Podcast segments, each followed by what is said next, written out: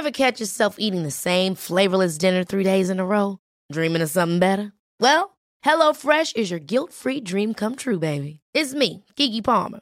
Let's wake up those taste buds with hot, juicy pecan crusted chicken or garlic butter shrimp scampi. Mm. Hello Fresh. Stop dreaming of all the delicious possibilities and dig in at HelloFresh.com. Let's get this dinner party started. Many of us have those stubborn pounds that seem impossible to lose, no matter how good we eat or how hard we work out. My solution is PlushCare. PlushCare is a leading telehealth provider with doctors who are there for you day and night to partner with you in your weight loss journey. They can prescribe FDA-approved weight loss medications like Wegovy and Zepbound for those who qualify. Plus, they accept most insurance plans. To get started, visit plushcare.com slash weight loss. That's plushcare.com slash weight loss.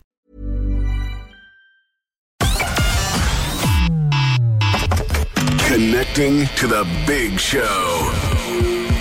In three, two, one. When do we take control of our lives and our destiny? We're a small country, but we punch way above our weight. Like, I'm filming now at this stage, to be honest with you. I thought it was one of the hardest things to do. It was horrendous. We're the one for Cork and ready to talk. Can we just talk? Call 1850 715 996. Text or WhatsApp 083 396 96 96. Email opinion at 96fm.ie. The lines are live. Let's kickstart the conversation This is the Opinion Line with PJ Coogan. on Cork's 96FM. Do you know when I was growing up, the 22nd of December was one of those kind of nothing days. The only people who were happy on the 22nd of December when you were a kid was someone whose birthday it was. Because it kind of wasn't the 23rd, it meant it wasn't New Year's Eve or it wasn't Christmas Eve Eve, and you kind of weren't finished in school yet because we didn't finish up until the 23rd back then. And it was really awful. You kind of go nowhere, you couldn't get to Christmas fast enough. Three sleeps out now. Three. Look at that weather. Which I'm sorry I complained about the weather yesterday, but you look at it now, that is awful. You wouldn't put a duck out in that this morning, but it is what it is. We had a massive response. Massive. They were still coming in at two o'clock. Massive response yesterday to the very generous uh, uh, giveaway from our friends at SuperValu who are looking to share the magic this Christmas. And they've given us hampers, super hampers, worth 75 euro each to give out. Uh, we did two yesterday and we have three more today. Stories of people who made your year, who did something special, who just made it, made the world a better place for you during 2021. This is about the gift of giving. This isn't about the gift of winning for you. You're not winning this for you. You're winning this for someone who made your year better in a simple way or in a big way. And we had two yesterday, and we have three today, one an hour. And we need you to tell us your stories 083 396 96 96, 1850 715 996, or indeed opinion at 96fm.ie. And do, if you wish, um, send us a voice message. But the best ones and the ones most likely to win a hamper are the people willing to tell their stories on the radio. That's how we like to do it. So if you've got a good story about somebody that made your year and you'll tell it on the radio, then come forth, as they say. We pages yesterday, just pages and pages. We still have all those pages. So Bailey and Fiona there to take your calls today. Thanks again to SuperValu sharing the magic this Christmas with those hampers to give away. One this hour, one next hour, one in the last hour, and we get them out tomorrow with the Street Fleet. Okay, to business and another video circulating during the night of pretty awful scenes down in Washington Street. What looks like a firework thrown at, at the guards, and then that comes only a day or two after three female Gardaí were attacked and beaten by an unruly crowd of about 30 or 40 youngsters in Carrigaline on Saturday night. And that video was flying around uh, the internet for the last couple of days. Not only were they attacked, two of them were injured. At one point, there was a guard that Batten robbed and put on, up on eBay for sale. Like it was pure thuggery of the, of the lowest order. And that's two incidents now in the space of a few days. And it led to a very angry statement last night from both the Garda Representative Association and indeed the Association of Garda Sergeants and Inspectors condemning the violence, but also in the case of the GRA, calling for better resources for the Gardaí in Cork. And I've been speaking to the GRA this morning. Paddy Harrington, Cork rep of the Garda Representative Association. Padraig, those videos from Carrigaline at the weekend can only be described as disgusting. Very, very serious development. Yeah, good morning, PJ. Um, yeah, uh, absolutely. Um, I suppose we never like to see any of our members getting um, attacked. Um, uh, again, last night we had another incident in Washington Street where, where five members were, were attacked, but it was the the, woman Carrigaline was very serious. Um, we three female members, and and I suppose um, the, the the assistance was a number of kilometres away. Cork City, Anglesey Street, being 16 kilometres from from Carrigaline Garda Station. So um, very serious, um, and again, it's all down to resources. Um, I suppose back in 2018, we told the then chief superintendent in Cork City, Barry McCullen, that he was short of 125 yards. Um, that has improved, PJ, because we've moved from five units to four units, and we got about a 20% bump um, in numbers or resources available yeah. at any given time. But um, like we're still in the city, we're still short about 100 yards, and I met the new chief superintendent Tom Myers um, in late October, and again I raised the issue of uh, resources with him. And I, I suppose, look, he looked for time to, to deal with the problem, but um, I suppose he's inheriting. I can only describe it as, as mismanagement. Um, the, you know, we provided evidence at the time that the, the, there was a serious lack of resources in Cork City. Um, and look, that's echoed throughout, out, throughout the country. Yeah. Do you know what I mean? Yeah. Um, we're, we're not unique in that situation, but uh, we, we certainly do need resources brought into Cork City. Mm-hmm. The three members who were attacked on Saturday night, are they okay? Yeah, I've spoken to all three, and um, one was not injured. Um, one is is is, is bruised and um, had to attend her doctor. Uh, the other received straight injuries and also attended her doctor. Um, do I expect them back to work? Yes, uh, I think the one one girl will be out longer than the other. Um, you know, not a nice experience, especially coming up to Christmas time, and they, they, you know they both have families. Very frightening, and a level of violence I think we're not used to seeing uh, close up. But social media has changed all that. But but your, your members are under threat quite frequently. I mean, like you said, we saw I saw that video early this morning from Washington Street last night. Yeah, look, it, it, it might be a level of violence that uh, the public are not used to seeing, but it's it's it's a level of violence that members on the ground are are getting used to seeing. Unfortunately, mm. um, you know, it, it certainly has become more dangerous, and that situation has been left developed by mismanagement of you know. We, we provide the GRA have provided evidence to you know previous management that we need more resources. It's getting more dangerous. It's getting more dangerous for the public. It's getting more dangerous for for the, the members on the ground. And that evidence was ignored. And I suppose you reap what you sow. Unfortunately, there's a mess now left for the, the current chief superintendent um, to, to, to clean up. Um, but I have no doubt, uh, I, I, I'm 20 years in Cork City and I know the current chief superintendent um, has vast experience in frontline policing. Um, and I, I fully trust that he is going to tackle the situation. Uh, and my understanding is that you know, there was a good res- uh, policing response to the incident in Carrigaline and that, that there has been developments in relation to that. So um, I'm glad to see that as well, and, and, the members on the ground will be glad to see that. Your, your president, Frank Thornton, in a statement, makes the very clear point that Gardaí are entitled to work in a safe and well-resourced environment. At the moment, it's not safe. No, I suppose it's not. But uh, look, uh, when you sign up for the guards, uh, yeah. You you have certain expectations that you're going into situations that most people wouldn't. Um, uh, however, you do expect the, the full backing of, of Garda management um, in doing that job, and you expect to be given, you know, the full resources to do that job yeah. and, and the proper equipment to do that job. So, like policing or you know nurses in A and E we all know that there's dangers associated with it, but you, you do expect to, to be given the proper mm. resources to do that job as well. And I would take it that what you're saying is that the proper resources does not include having your backup 16 kilometres away.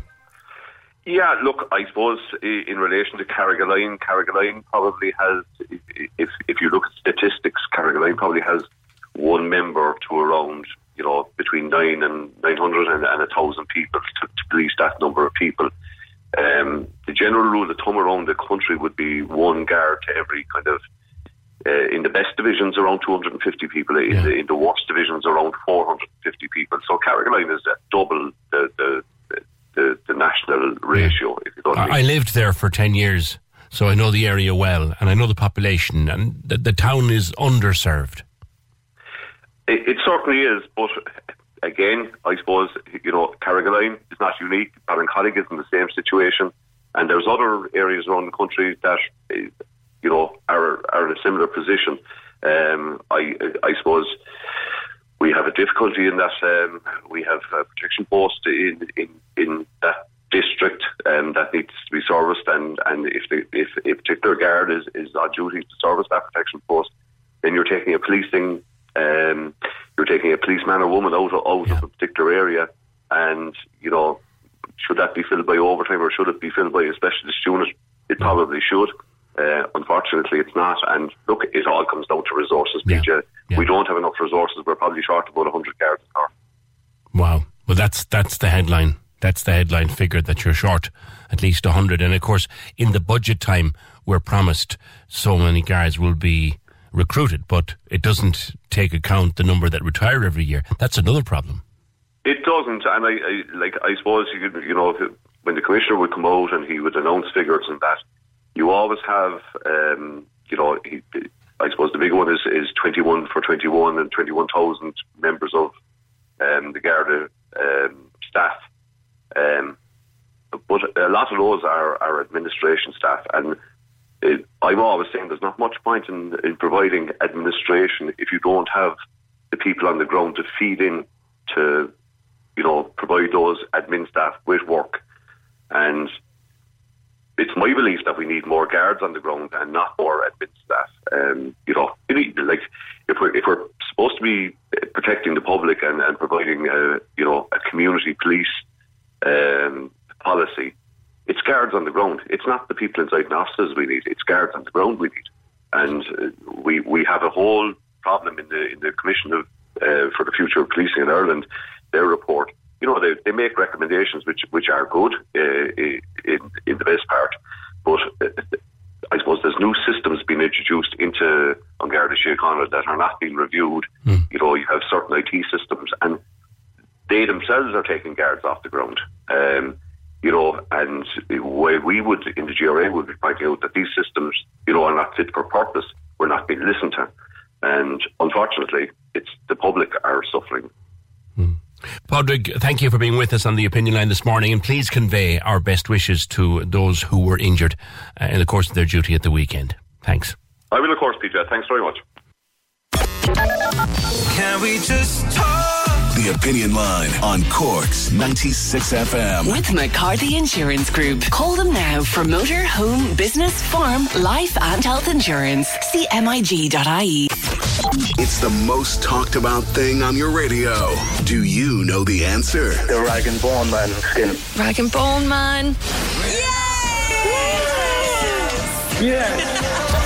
Lorraine's one second Christmas song on Cork's 96 FM. Play and win the music guessing game that has all of Cork talking. Listen to the big drive home weekdays from 4.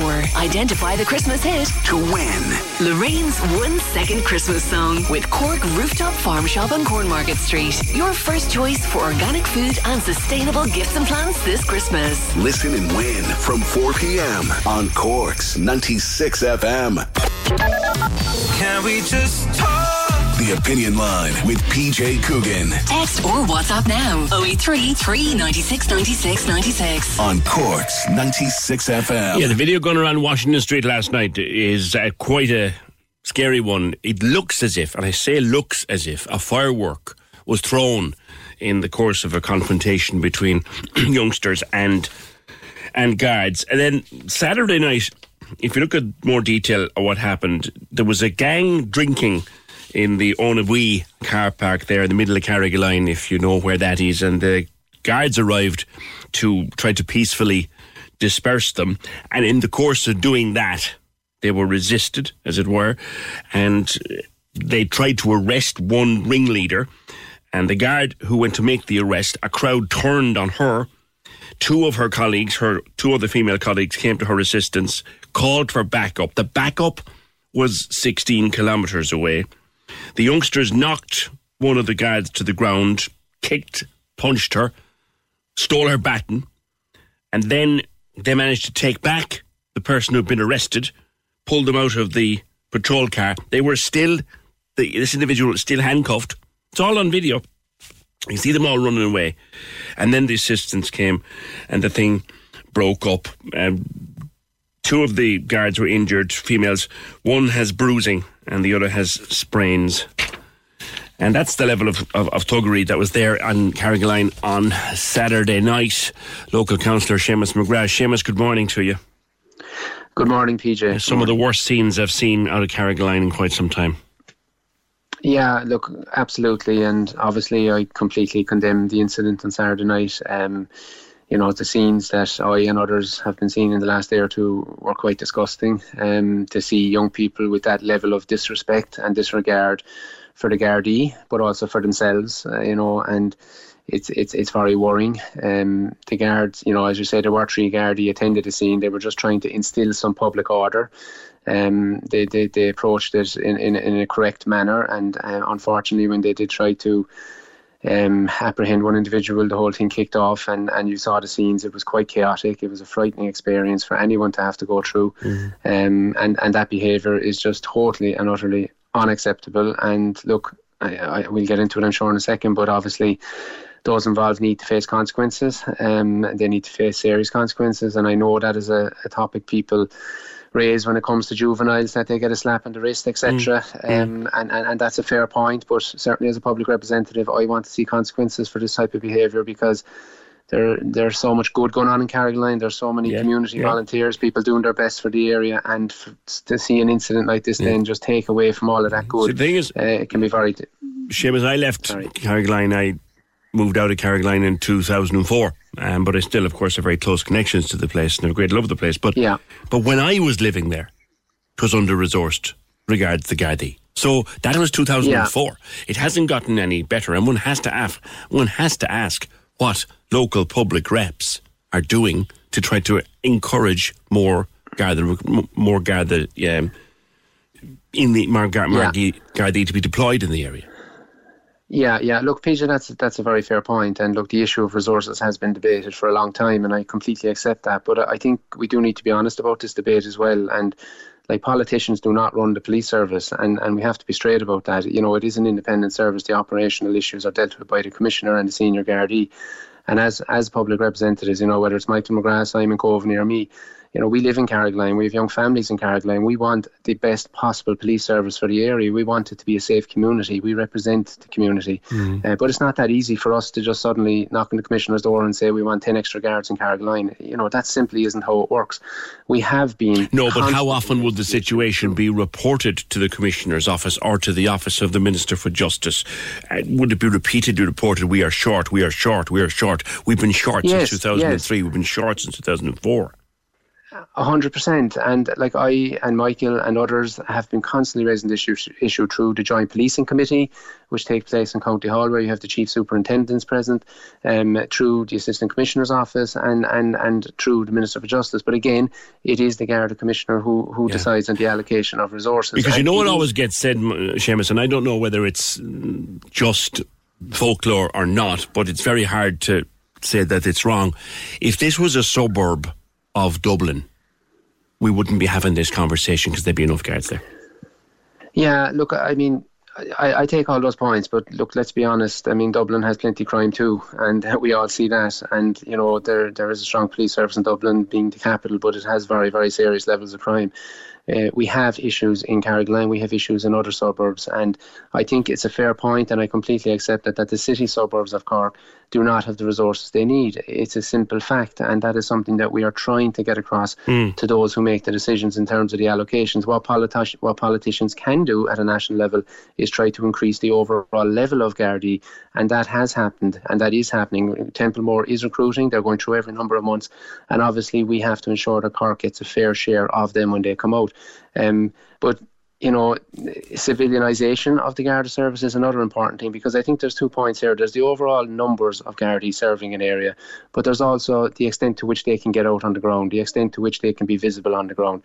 And very often, and I hear this directly from guards themselves, they find themselves behind a desk, they find themselves doing paperwork, they find themselves in court appearances. Mm-hmm. And I think there is un- there are underlying issues there that need to be addressed in terms of Garda operations as well. I mean, I speak to guards and they tell me if they arrest a drunk driver at 8 o'clock on a Saturday night, their their night is effectively gone. You know, that's the reality of the yeah, situation. Yeah. By the time they process that individual, they're they're they're removed from the street. So yeah. we, we do need to look at the overall numbers and the allocation, absolutely. But we also need to look at the operation and, and freeing up Garda time and getting them out on the street. And civilianisation does have a role to play in that uh, where Gardaí have backup yeah. in terms of the paperwork and the office work. Do you know the one thing that, that concerns me most coming into the weekend and coming into festivities like Stephen's Night and festivities like New Year's Eve with pubs closed at 8 o'clock and all of that? This could happen again, and I would not like, for example, to be taking my dog for a walk down the streets of Carrigaline on Stephen's Night or New Year's Eve with this carry on going on. Yeah, uh, of course, and I I do go out in Carrigaline at night, and I do walk the streets of of Carrigaline, and um, you know, by and large, thankfully, it is a safe place, but we do have issues with a particular cohort of young people. Yeah. Again, it's a small fraction of the young people in Carrigaline, a very small fraction, but we do have a cohort of probably 14 to 17, 18 year olds who, who, who are causing difficulties. This incident didn't just come from nowhere, to be And there's the thing, Seamus, people know who they are. You know, they know who they are. They know who their parents yeah, are. Yeah. I mean, and, and, we wouldn't name people, obviously, but I'm sure off the air, you and I could probably share a few names and we'd know exactly who's going on there. Uh, yes, of course. And uh, like I was just making the point, this incident didn't come from nowhere. There, there have been issues festering. I mean, there has been examples of criminal damage, like sort of parklet area and benches being damaged, the public toilet in the community park being damaged, you know, fires being let in the community park. So there, there have been issues, and uh, this, this, this, this didn't, this what happened the weekend didn't just arrive and you know, kind of. That no, there weren't. There's a, there's a gang. There's a small gang of teenage thugs have been have been on the rampage in Carrigaline for quite a while now. I'll put it in those words. You yes. may not do it, but I will. You know, no, look, I, I, I agree with that. And um, like there have been a number of serious incidents in the past, and I have to say the Gardaí have had success in bringing people before the courts and so on like that. Um, and that's critically important. I think when, when serious incidents like this happen, when incidents of this nature that, that you know get aired on the media and so on like that, I think people want to see consequences. And um, I I did speak with senior Garda management yesterday. Um, I have been given assurances that this matter is being treated extremely seriously, and they are quite confident that there will be a number of arrests and people will be brought before the courts. What happens to them when they go before the courts is yeah, another issue. It is, uh, and I know that's that's the concern people have that they'll get a little bit of a slap in the wrist mm, because they're youngsters and there's very little else they can get. Listen, I'll leave it there, Seamus, and to you and your family. Uh, have a good Christmas. That's uh, Councillor Seamus McGrath, a Fianna Fáil local councillor in the Carrigaline area. John O'Donovan says it's all about politics. He says the Taoiseach is here in Cork, and yet we don't have enough Gardaí. Now, Padraig Harrington, the GRA rep, made the point in the course of his interview with me. He mentioned that they have a uh, a protection station. That protection station is the Taoiseach's house is protected. And I think, I'm not sure if Simon Coveney's house has a Garda protection, but I know the Taoiseach's house has Garda protection. And that does, even though the Taoiseach is entitled to it, he is entitled to it. Let's not get into that argument for a second. The Taoiseach is entitled to protection of his house, but it does take from existing resources. That's the problem. But no one's got a no one's got an issue with the Taoiseach being protected and his house and his family being looked after. But when it takes from existing resources, we have we we have a problem. Bernie says we need more guards, but we can't keep blaming the guards and asking the public reps what they're doing about it. The root of the problem is the parenting. That's what needs to be looked at. Kate, Gardaí should have tasers on their belts. That'd sort them out. It's a minority of people who I believe are all known to the guards. You're not wrong, Kate. You're not wrong. Like I said, uh, Seamus and I could share names off the air and we wouldn't be surprised at them. PJ, how come we pay our politicians exorbitant amounts of money and we can't adequately recruit and properly arm our Gardaí? Only in Ireland, says Craig. Mammy and Daddy should be fined for the actions of Johnny and Mary.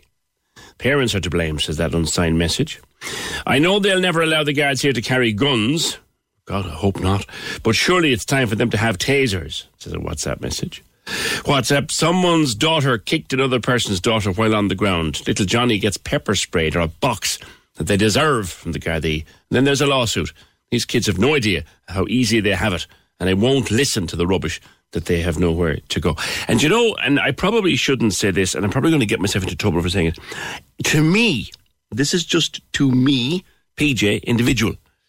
The fact that it was three female guards surrounded like that, and two of them beaten up on the ground like that, to me, to me, makes it worse. I'm sorry, it does.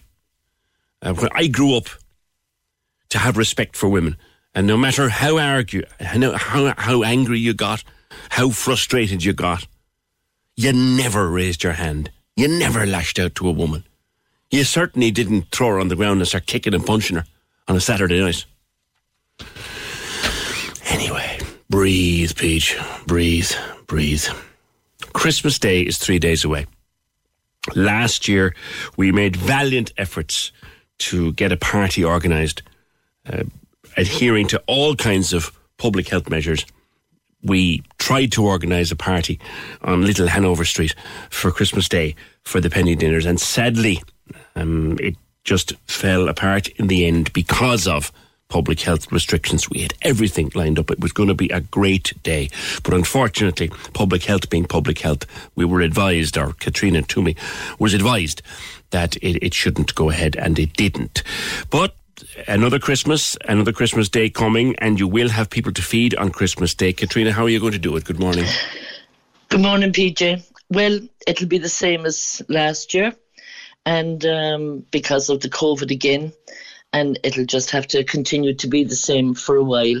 But especially on Christmas Day, we would have loved to open and to do, you know, to welcome everybody and, and, and give them someplace nice. But the thing is, with COVID, we can't. So we have to be realistic. We have to protect everybody that comes to us they have to protect each other and we have to protect ourselves so that we can stay open so it's that's just the way it is so we'll do exactly what we did last year we'll have our santa claus coming in from Second Station via the Polar Express, the very famous Polar Express, and we'll have um, we'll have the High Hopes Choir and Hank Wedel. They'll perform outside penny dinners on the footpath, you know, like they did last year. Yeah. So that when people are coming, we have the Christmas music, we have the bit of fun, the bit of you know, it's lively like for them, yeah. so that they're it's not miserable. Like so, we're making that effort to to mm. liven it all up.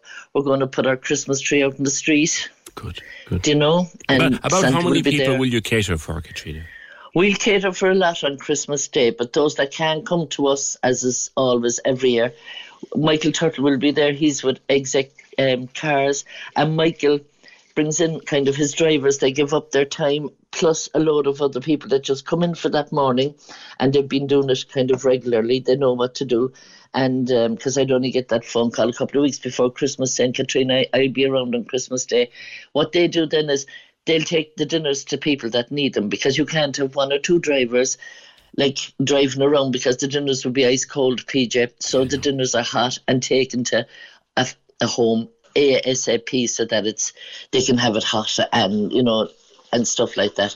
So that'll go on throughout the morning and throughout the afternoon, and then in the evening time, night time, when um, we're going to go around and when the lads are going to go around, Lavish are going to take care of the night time for us on Washington Street, just so that nobody's sitting around. Hopefully everybody will will be indoors, but just in case, and there's always somebody, just in case somebody's outside, um, we'll we'll go around to, to check on anyone that's rough sleeping and we'll have some half food, not to leave them on their own. So kind of the whole day is sorted, and we have gifts for everybody, and oh, and then the hampers for the families. You know, we're we're we're only, you know, really, um, there's so many hampers like to be given out like that. People think we're not going to get to them, but look, we're going to get to everybody. Yeah. You know, it, uh, yeah. it, people are worried like that we won't get there, and they keep bringing and saying, you know, but it's Chris. We said we give them out Christmas week, yeah. and that's what we do, so that there will be enough. They'd have enough. Fabulous in their homes to get them over Christmas. And this is Christmas week, and this is what we're doing. So we would just say to people, don't panic. We will get there. Good, and you always do. Katrina, the, the people who use your service, the, the regulars, as it were, you know, some people who live in very questionable circumstances, shall we say. What opportunity do you know have they had to be vaccinated? Oh, that that scheme has been rolled out well for them they all know what to do, and um, they they had that done, and we drove some people for to be vaccinated, and Simon did quite a lot of it because you know they have a nurse down there, and she's yeah. on top of everything down there, like you know. That's so fantastic. they would have had all that. That was all done. They haven't know, missed that opportunity, like because of their circumstances. No, no, no, they definitely wouldn't miss that. But what they would, what they would miss is some place to kind of to use the bathroom, some place to throw a drop of water on their face or something, you know, stuff like that, because a lot of bathrooms aren't open. You know, we're, we're not, we haven't been regular like since this COVID thing hit, yeah. and they would have missed that, and now they're going to miss it again.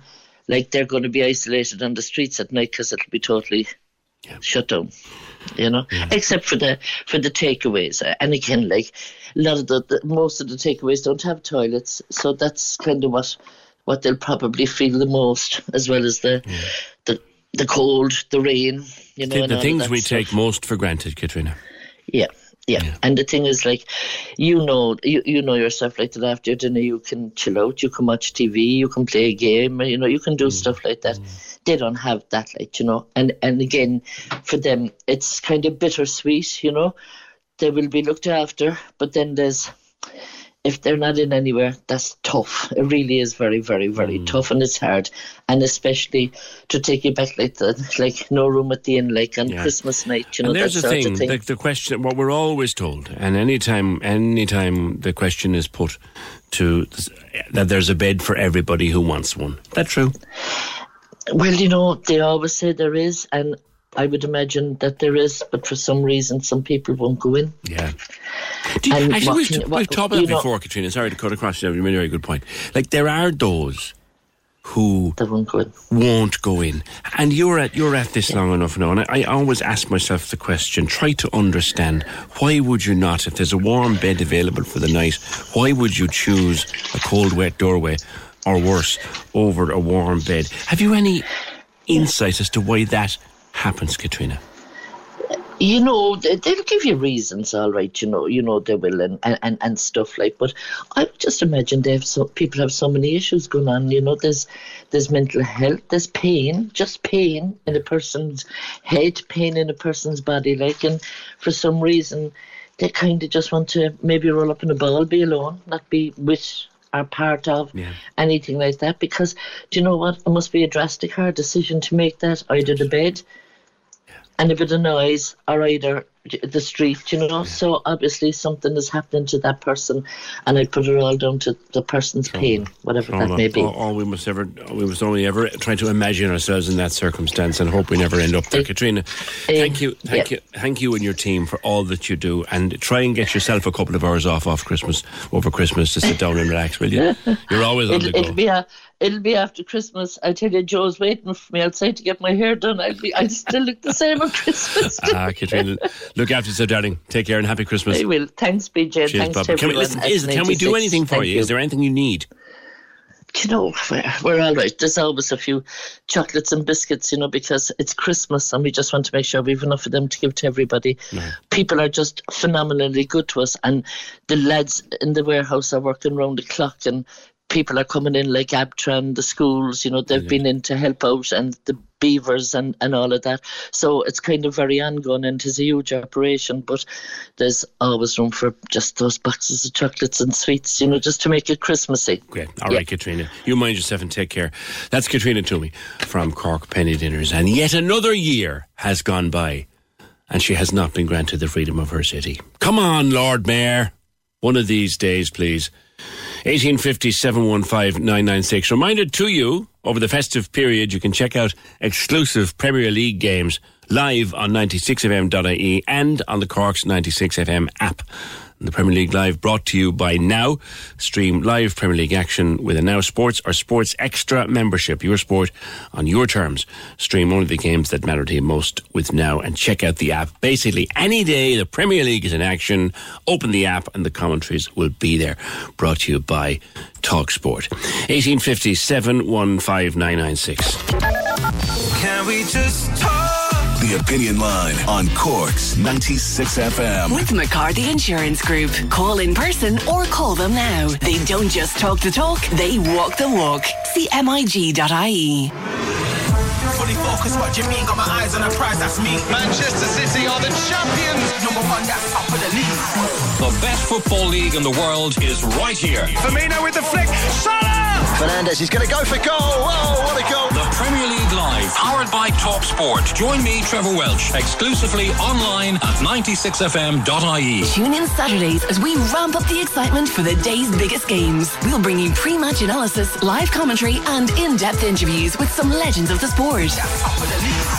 The Premier League Live. With Now, your sport on your terms. Stream only the games that matter to you most. With Now. Listen every Saturday exclusively online at 96fm.ie or download the Cork's 96FM app.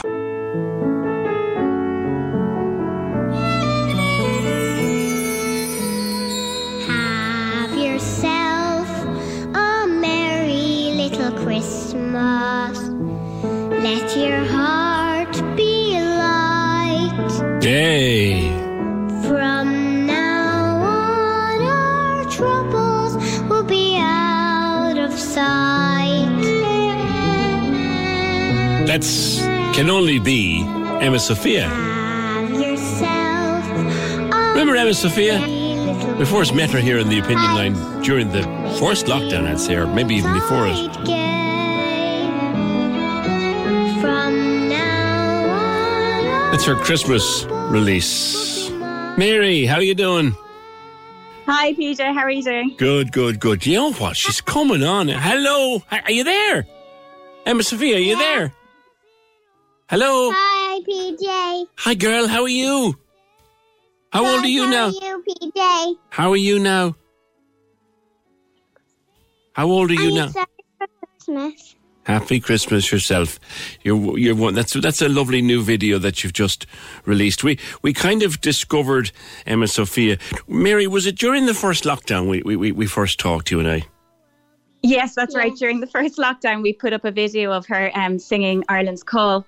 And uh, she was only three at the time, and she had a little message for everybody in Ireland to wash their hands, and we can do it together. We can, we're all in this together. So um, that's uh, yeah, you spotted that, and um, then we started the Emma Sophia show and started uploading videos. And then there was Danny Boy in March, and That's right. um, it's been going up and up since then. So Fantastic. A huge following now. Huge following. Yeah, yeah, she's got like 16,000 followers on Facebook and 5,000 subscribers on YouTube and millions of views. It's amazing in the space of a year, really. Yeah, and But, she's uh, only, and, she, and you're only five, Emma Sophia. So, Mer- Mer- Merry Little Christmas is a lovely song, and you have a lovely video with it. Yeah, um, we we recorded the song um, at, in at, in the music room at home, and then we just went around Cork making the video. And um, yeah, we're delighted with how it turned out. Cork looks absolutely fantastic this Christmas. It's so festive. So. Um, yeah, it's gorgeous.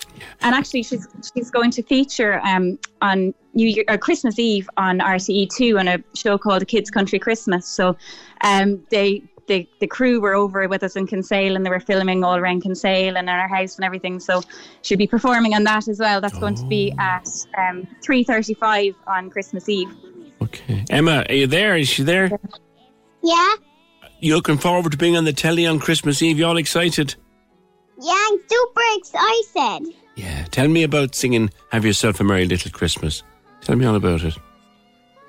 It was very fun because I was in the playground doing it, singing by the tree, and it was very sparkly, the tree, and I loved being there.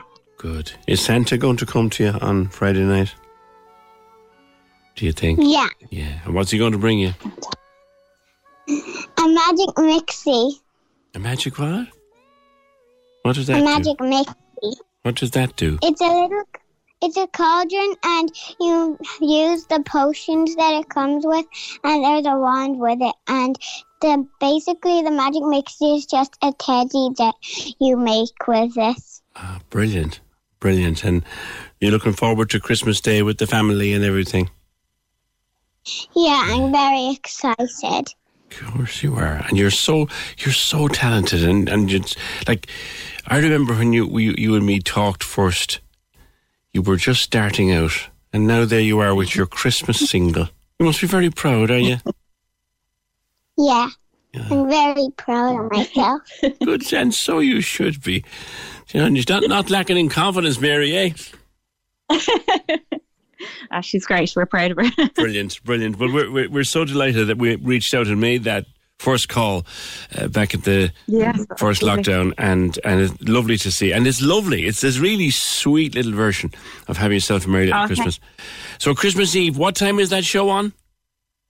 Uh, it's at 3.35 on RTE2 on Christmas Eve with a repeat on St. Stephen's Day at 10 to 11 in the morning. All right, fantastic. Yeah. All right, Dying listen, to see it. Mary, thank you.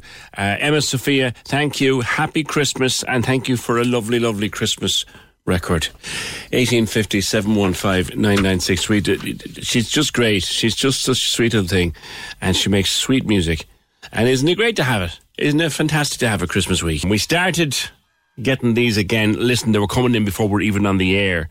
And we did them yesterday, and we had hundreds of messages, and we've had dozens and dozens again since nine o'clock this morning. We're going to keep it going right through the morning. Our our wonderful friends at SuperValu are trying to share the magic this Christmas, and they've given us hampers, beautiful hampers full of the best of stuff, worth 75 quid each, and we're giving away one an hour today. We gave away two yesterday and one an hour today, and we get them out to the deserving recipients tomorrow with the Street Fleet. But it is about the gift of giving. So it's not about you winning something for yourself.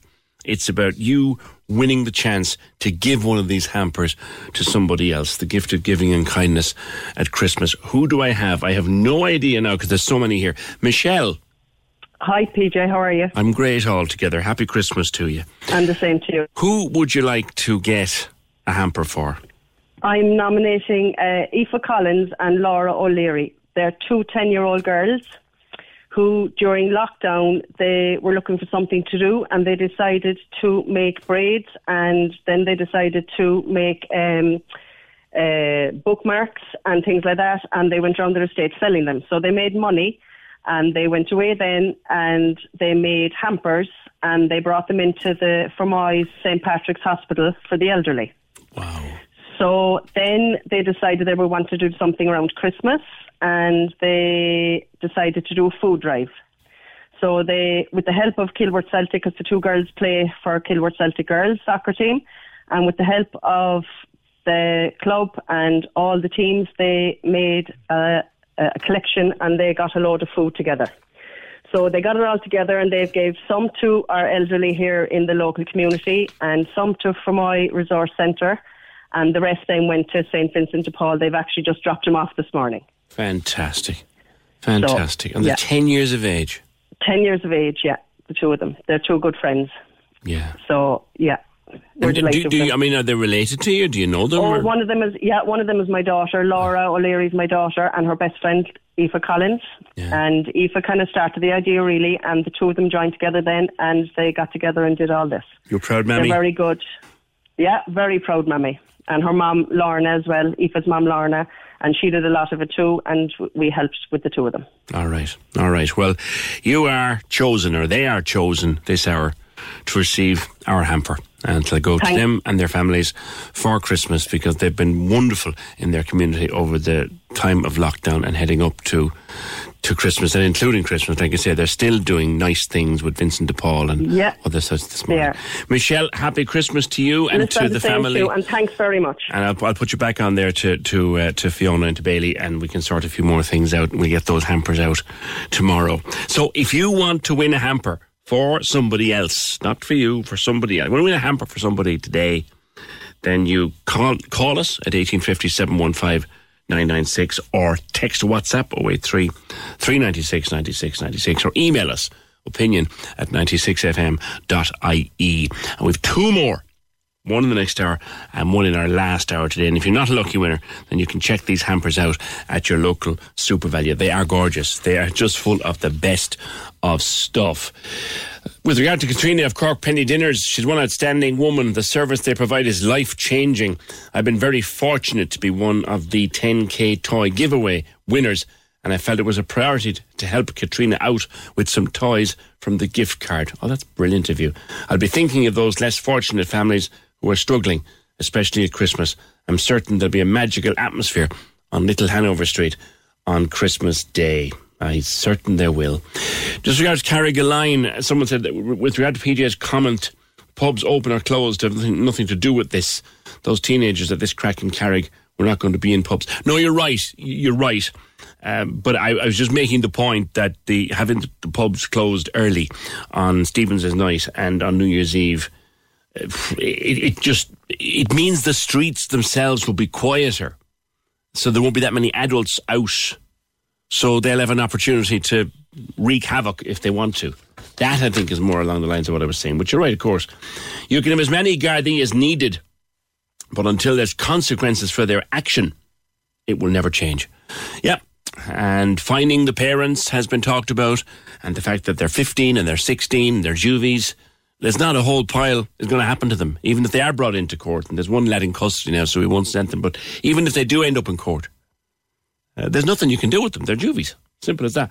Uh, parents need to be held accountable for the actions of their children, says another WhatsApp message. And look, we were reading out stuff about trouble in Carrigaline and trouble other places this time last year, and sadly, sadly, I think we'll be doing it this time next year as well because uh, as much as things change, things tend to stay the same. Can we mention the we had the Core Gal Christmas Carol concert featured on the program last week. It's the White Church Carol service. They had over 3,500 people logged in to the service. Now, that then is a statistic that multiplies. So they reckon about 14,000 people watched the stream. And they had viewers in America, in Britain, in Bahrain, in Germany, in France, in Canada, in Italy, in Ballincollig, in Togher, you name it. So far, for the Cork Mental Health Foundation and Housing Association. They have raised over three and a half thousand euro, and they're not done yet. If you want to go to idonate.ie forward slash core gal, you can give a donation. Can we just talk? The Opinion Line on Cork's 96 FM. With McCarthy Insurance Group. Call them now for motor, home, business, farm, life, and health insurance. See MIG.ie. The lines are live. And we're ready to talk. Can we just talk? Call 1850 715 996. Text or WhatsApp 083 396 96 96. Email opinion at 96fm.ie. The Opinion Line with PJ Coogan. On Cork's 96 FM. Yeah, we've had a busy year here on the programme. Uh, we'll be finishing up Christmas Eve, special festive edition Christmas Eve with lots of guests and lots of music and lots of crack. But next week, then, between Christmas and New Year, we're looking back at some of the best bits of the year gone by. Uh, join me Monday, Tuesday, Wednesday, Thursday, Friday between 11 and 12 for Rewind 21, looking back at the best bits of 2021, the best guests, the most memorable interviews, the time we had a laugh, the stuff you might well have forgotten. And then we're back live on the 6th of January, uh, only on Cork's 96 FM. We are taking a little break. Don't worry, we've been doing all this all on tape over the Christmas. Getting a break. God, me? Work right now? Joke.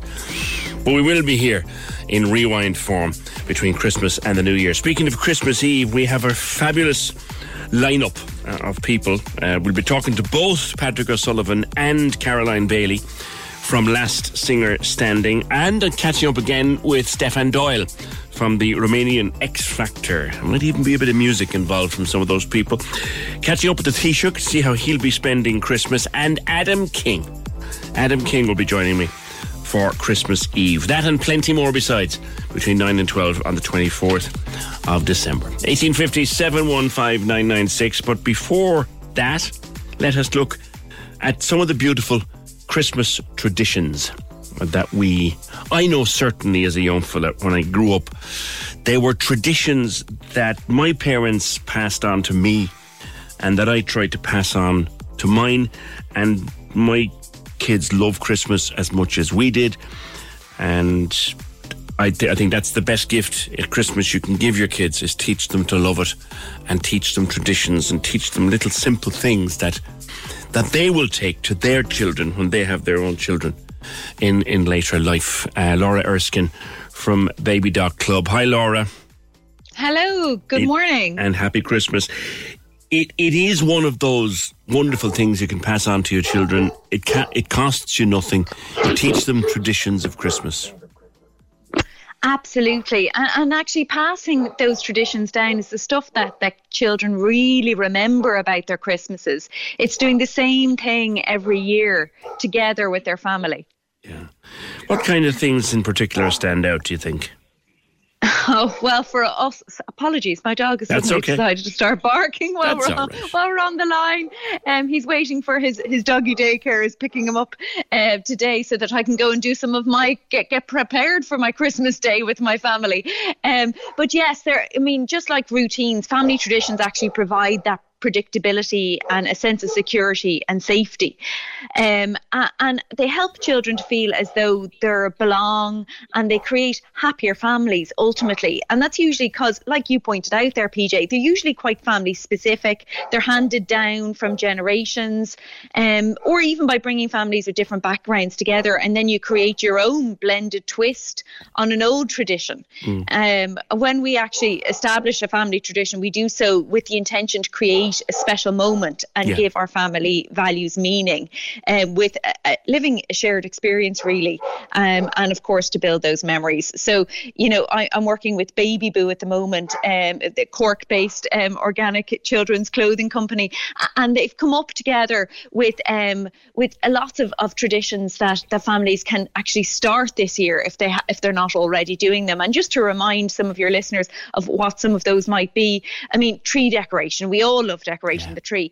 But buying a new christmas tree decoration for each child um, each year or making it i- is actually something really quite special and putting their name on it so that they know that that's the year that they got that tree put adding the the year that they got it on it putting their name on it and then being able to take it off the tree at the end and put it into their their memory box after christmas is over in january and then pulling it out the following year and sort of saying oh i remember this when we made this when i was in you know senior infants or we colored this together at the kitchen table last year or i picked this out in the christmas shop with mummy. And it is creating those memories. And then hopefully they'll have those christmas tree decorations then when actually when when they go on to to have their own families almost like you're starting their bottom drawer already. Yeah. um then the matching PJs. I know I was chatting there to your producer before we came on, and this was the first year she got the matching PJs. But doing the matching PJs is a very cute family tradition. Uh, it's only come into vogue in the last few years, but don't forget to take your photo and make sure you position yourselves all on the couch or beside the tree or the fire and get the family photo in and try and, and either make a sign with you know with your your coloring pencils and, and crayons um, as to what year it is and then collect those christmas tr- those christmas photos year in year out Yeah, we, we um, have print the them out, Santa photo is a big thing too. Of course, Santa's grottos are a bit limited the last couple of years, but Santa photos are a really big part of Christmas. They absolutely are, and and, and actually remembering because when we visit a grotto, often we get a chance to take that photo away with us, and so we ha- we keep it for posterity. And in the digital age now, we're taking all of these photos on our phones, and we're not printing them out. And um, and unfortunately, sometimes then they, they disappear through the passage of time. So it is important to um, to print them out and and put them away into your Christmas memory box. And creating those Christmas memory boxes actually with your children, whether it's an old shoe shoebox or whether you, you, you buy a special box with, um, and decorate it, put their name on it, so that they can put all of their keepsakes from each Christmas that is personal to them. Actually, is Yeah. quite lovely. And and Baby Boo actually um, this year they they came up with the idea of a Christmas Eve box. So in that you put your matching Christmas PJs, you get your special Christmas tree decoration with the year um, put on it. You get a personalised Santa letter, and it's not too late to order one now Right. for anybody who's listening. Um, but it is lovely to be able to to put all of those things back into a, a special box for them um, year in year out. And in our family here, what we do is when we're decorating the tree, we actually we put the uh, the star on the top, and some people might have an angel, but actually what we do is we pass that star or angel around to each member of the family, and we make a wish before we the youngest member of the family then puts it on the top of the tree, which is a nice tradition. And I'm sure there are some people making their Christmas cakes and their Christmas puddings um, this week, and um, and actually making a wish again with the wooden spoon, passing it to every member of the family, giving it a big stir uh, before while you're in the process of baking it, and making a wish for a, for a happy and peaceful Christmas, or maybe it's a special wish for Santa. Um, and, and that's that's also a nice tradition that that can be passed down. I'll give you one that started in, in our house, uh, Laura, and um, we we we're we're Christmas mad. Our my house is at the moment. My house is like the toy show. Uh, the last time I looked, the last time I looked, my wife has about forty nutcrackers. Right, Oh, my goodness. including one that's four foot tall, and they're all over the house. Okay, but we have an old tradition that we started when the kids were very, very small. We decided they had a, they had a little playroom, so we put up a teddy bear tree. We just got a ordinary artificial tree, and we got little teddy bear decorations. And that started when they were maybe four or five, and my kids are in their twenties now, and we still have the teddy bear tree every single year. We wouldn't have the house without it. So that's a tradition. And that that's the thing; it wouldn't yourself. be Christmas in your house without it. No, no, we have our own main Christmas tree, and then we have the teddy bear tree. Um, but but yeah, And that's something they'll probably do with their own children because it's so special to them. Yeah, but I actually visited where my, my, my daughter's apartment there last Christmas last week, and sure enough, there's teddy bears hanging up around the place. Ah, very cute. And these are the traditions that make Christmas special and unique to your own family. Um, some some families also like to do something charitable. Um, so giving something back to charity or a cause close to your heart um, before they receive um, the gifts at Christmas time. And there are some lovely things that you can do, whether it's, you know, buying an animal on Bóthar uh, for for a, family in the developing world, or uh, some chickens. It could be a goat that's really going to serve that family for the whole rest of, of, of the following year, um, or something a bit closer to home. Um, Baby Boo actually have a, a- bandana bib that's five euro, and the proceeds go to Bumbulance, the lovely charity that have the um, the special ambulance that bring children to and from hospice and hospitals. Um, and then there's there's obviously there's uh, the hospices like LauraLynn here up in Dublin, um, and other um, places around the, the, the country that do great work with children. Um, I, we all know that um, Barnardo's do great work too, and they all have have special um, charity initiatives going on at Christmas. You know that allow people to to get involved. The Goal Mile is another one that you can walk with your family on Christmas Day and sign up to do so and, and almost sponsor sponsor yourselves or, or get other family members to sponsor you for the day. So it is nice to do something where you're you're giving back as as well as receiving on at Christmas time. All right, so I think is the dog is the dog gone? Seems to have been dragged away there. Is it? Sorry, apologies. No, you're all Yes, right. I have- love- I you have a what? COVID puppy. He's a golden retriever. Ah, He's now brilliant. 15 months, but he he requires a lot of exercise. And so once a week, every Wednesday, he goes to doggy daycare.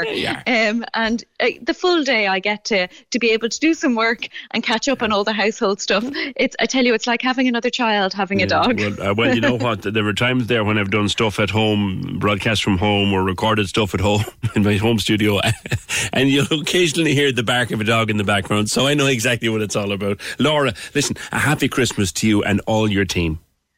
Thank you very much. I really appreciate it, and to you. And we'll talk in 2022. Laura Erskine from Baby Doc Club, 1857 15996.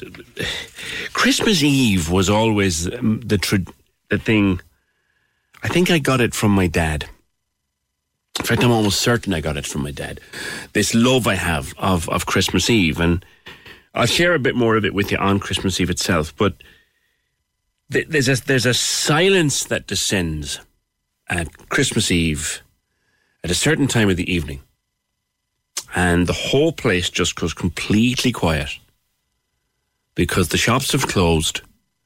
The, the fanfares are over. The, the, the, the craziness has stopped.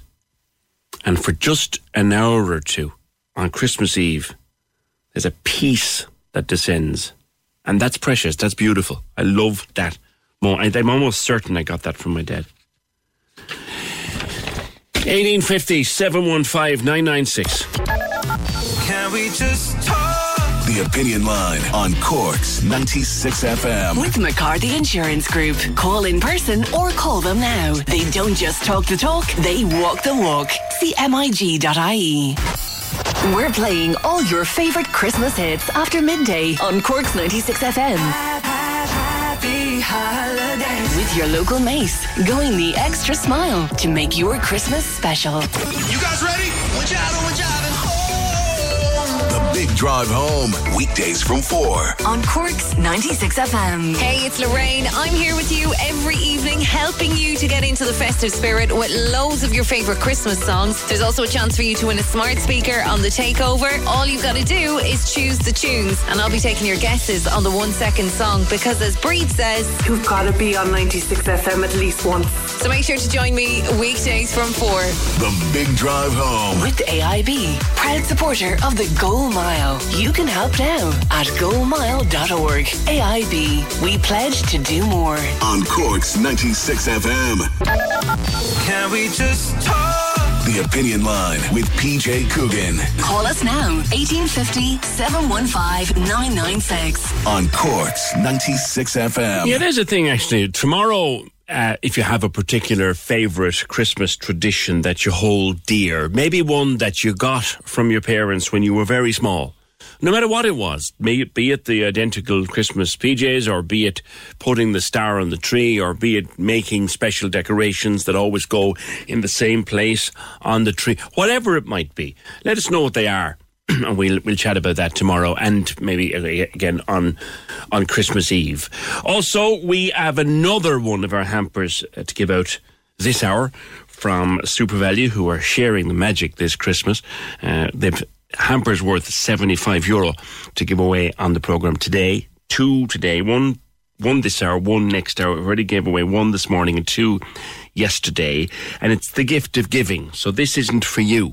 This is for someone that you consider deserving of a wonderful hamper from SuperValu. Tell us who they are. Tell us why you think they deserve a treat this Christmas, and we'll do the rest. We'll pick someone and be prepared to come on and tell us about them too. And then we will pick one again around about 5 to 11 that way. And if you're not a lucky winner, of course, you can check the hampers out at your local SuperValu. But 083 396 96 96, the best way, best way to get the messages to us. Now, Dr. Mary McCreary, we're not going to go through the top three of what the mood foods are because I want people to guess what the top ones are. But I'm joined by Dr. Mary McCreary, who's a dietitian and nutritionist, to talk about mood food and the things that people eat to enhance their state of mind. There is such a thing as mood food. Mary, good morning to you. Good morning, and how are you? I'm very well, and happy Christmas to you. And the same to you too. We all know, I think, that when we sit down to maybe call it comfort eat, there are things we reach for, or when you feel you need a burst in the day and a spring in your step, there are other things you reach for. And it's not just coincidence. There's research out to show that food affects how we feel. That's exactly true. And um, Yakult have done a lot of research into the connection between the gut brain axis. And the point of this research really is to raise awareness of the impact that food can have on our mood due to the gut brain axis. Now, 90% of the Irish population actually use food uh, to raise their mood. And as you were saying there, you're going to see if you can get people to guess what they actually are. And I'd be curious to know what, what, what those are. Um, but the fact that it's actually now scientifically proven that basically um, when we eat certain foods, it can raise our serotonin level, uh, which is our happiness or our feel good hormones that influence both the mood and emotions eating. Now, I'd probably put comfort eating in a little bit of a different category, Right. but certainly um, a lots of different foods can affect um, these the production of these neurotransmitters, um, which will actually make us feel good. So you know, it's not, not it's it's where we all probably would have been unconsciously aware. That's It's- not the best connection in the world. We'll keep going with it though, Mary. That connection is breaking up a small bit. What, what I was Yeah, about to yeah. what I was about to ask was is it is it a chemical reaction as such? Yes, it is. Yes, um, it is actually a chemical reaction in that um, the the gut microbia will actually produce. It's believed that ninety percent of our serotonin in the body is produced within the gut. Um, so the actual eating of these foods is actually going to trigger the production of these neurotransmitters, which are our happiness or feel good hormones. But we also have in in certain um, protein foods. We have certain amino acids. Now, this is getting a little bit technical, Hmm. but we can have certain amino acids um, that are in some of our foods as well that can actually uh, produce these neurotransmitters or cause the production of these neurotransmitters, which also make us feel good as well. There's something I was going to ask you there because I've discovered over the last number of years, I've been getting up at ridiculous hour of the morning for the last 30 years now. But I've discovered that if I can't actually get my hands on two boiled eggs in the morning before I come out of the house, I don't feel right. Is there something going on there? No, uh, there is probably something going on there as well. And, you know, we, as part of the human body, we actually, without even knowing it, we know what foods we like and we don't like. So, for example, you don't have to taste fish every time to know that you don't like fish, or you don't have to taste something. Your, your, your brain actually remembers that. And again, for you, if you're two boiled eggs, the protein in them, there's got, you know, you're going to have these amino acids in your two eggs. These are going to actually, you, your brain knows that by actually having these, that they're going to give you the lift that you actually need. So it's very individual, Yeah. but it is actually, there is a scientific basis behind it. So it's not your imagination, actually a scientific basis behind it. I was thinking that it's not uh, because there would be one one morning quite recently. Actually, I looked into the there was no eggs. I said, "Oh God!" I go and I didn't feel right. Do Yeah, you know, what am I going to my do? my day hadn't started yeah. properly. You know, and all the, all the fruit and everything else. It's not the same if there's something you have to start your day. And I know over Christmas there's so much extra food around. Tell me something. Does anybody actually like Brussels sprouts or get good good mood out of Brussels sprouts? Well, I mean, that's the whole thing is that it is actually very, because Brussels sprouts exa- exactly would be sort of like vegetables, and vegetables are obviously going to affect your gut microbiota as well. Um, so, fiber rich foods, I mean, some people Millions of people have lost weight with personalized plans from Noom, like Evan, who can't stand salads and still lost 50 pounds. Salads, generally, for most people, are the easy button, right? For me, that wasn't an option. I never really was a salad guy. That's just not who I am. But Noom worked for me. Get your personalized plan today at Noom.com. Real Noom user compensated to provide their story. In four weeks, the typical Noom user can expect to lose one to two pounds per week. Individual results may vary.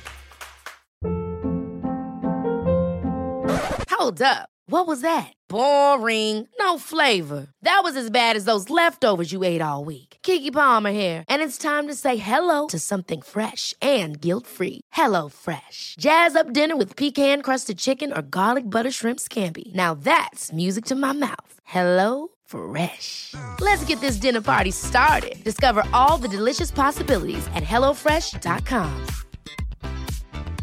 It's that time of the year. Your vacation is coming up.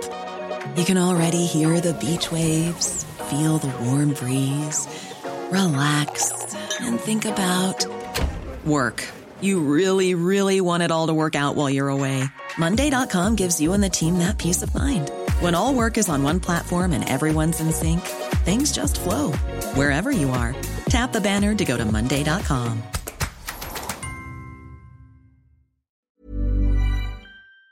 I think in this particular survey had um, uh, broccoli as one of their mood enhancers.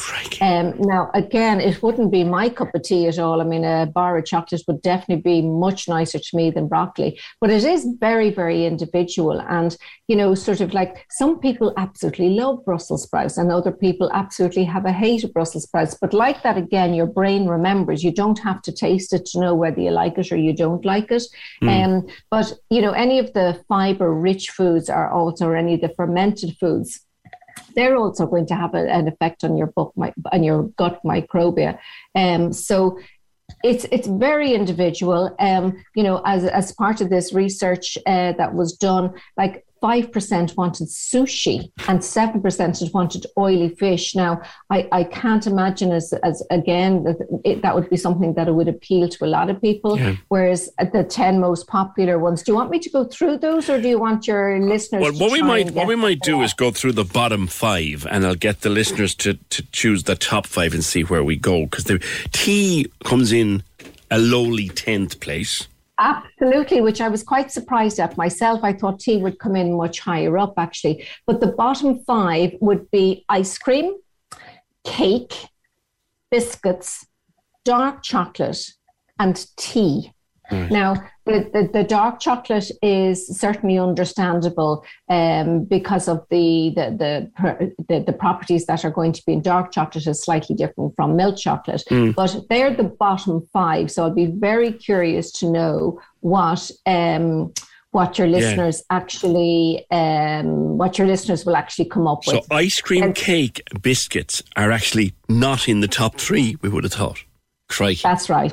Yeah, they're they're they're number six, seven, and eight. Yeah, exactly. Well, before we have Um, some fun with that, a, a question on the line, uh, Mary. Someone wants to know any advice with regard to food and increasing sex drive. Now, there's one out of the blue. Well, I can only open that uh, answer that one off the top of my head. Yeah. That oysters are supposed to be an aphrodisiac, but again, would oysters be? A, I'm not quite sure about that. Um, but I suppose it would depend what the circumstances would be of somebody's reduced sex drive. So I think it's a little bit more complex than that. Probably, it probably is, and thank you for at least giving it a go. Thanks very much for being with us. Okay. thank you very all, much. All those mood boosting foods over Christmas. Yes, indeed. We'll, we'll, we'll, we'll enjoy those. Dr. Mary McCreary, dietitian and nutritionist, and working with Yakult. Thank you. 1850 715 996. So let's do this. Let's see what you think are the, the big ones, the ones that you just can't do without, eh? We'll give you the top 10. oh, it's Christmas. Give me a break. right. At 10, tea. At 9, dark chocolate. At 8, biscuits. At 7, cake. At 6, ice cream. Give me the top 5 that you eat for mood. Can we just talk? The Opinion Line on Corks 96 FM. With McCarthy Insurance Group. Call them now for motor, home, business, farm, life, and health insurance. See MIG.ie. Access all areas on Corks 96 FM. Your guide to nightlife on Leeside. Hi, it's Michael here with an update on Cork's entertainment. Hailed as one of the most successful live acts ever to come out of the UK, Simply Red have confirmed a return to Ireland to Cork Live at the Marquee on June 1st. Tickets are now on sale from usual outlets. Access all areas. Gavin James is set to play two shows at Cork Opera House, taking place on the 2nd and 3rd of April. Tickets are now on sale from Cork Opera House box office. Access all areas. Feel free to let us know at Access All Areas if you have a show, play, or exhibition coming up, or any live streaming events by mailing us at aaa at 96fm.ie. Access all areas. Your guide to nightlife on Leeside. On Cork's 96 FM. Keep your nominations coming for our SuperValu hamper for this hour. Who would you like to give a SuperValu hamper to to share the magic this Christmas with SuperValu? 083 396 96 96. We'll draw another. one. We're getting loads of them. Draw another one uh, before we finish this hour.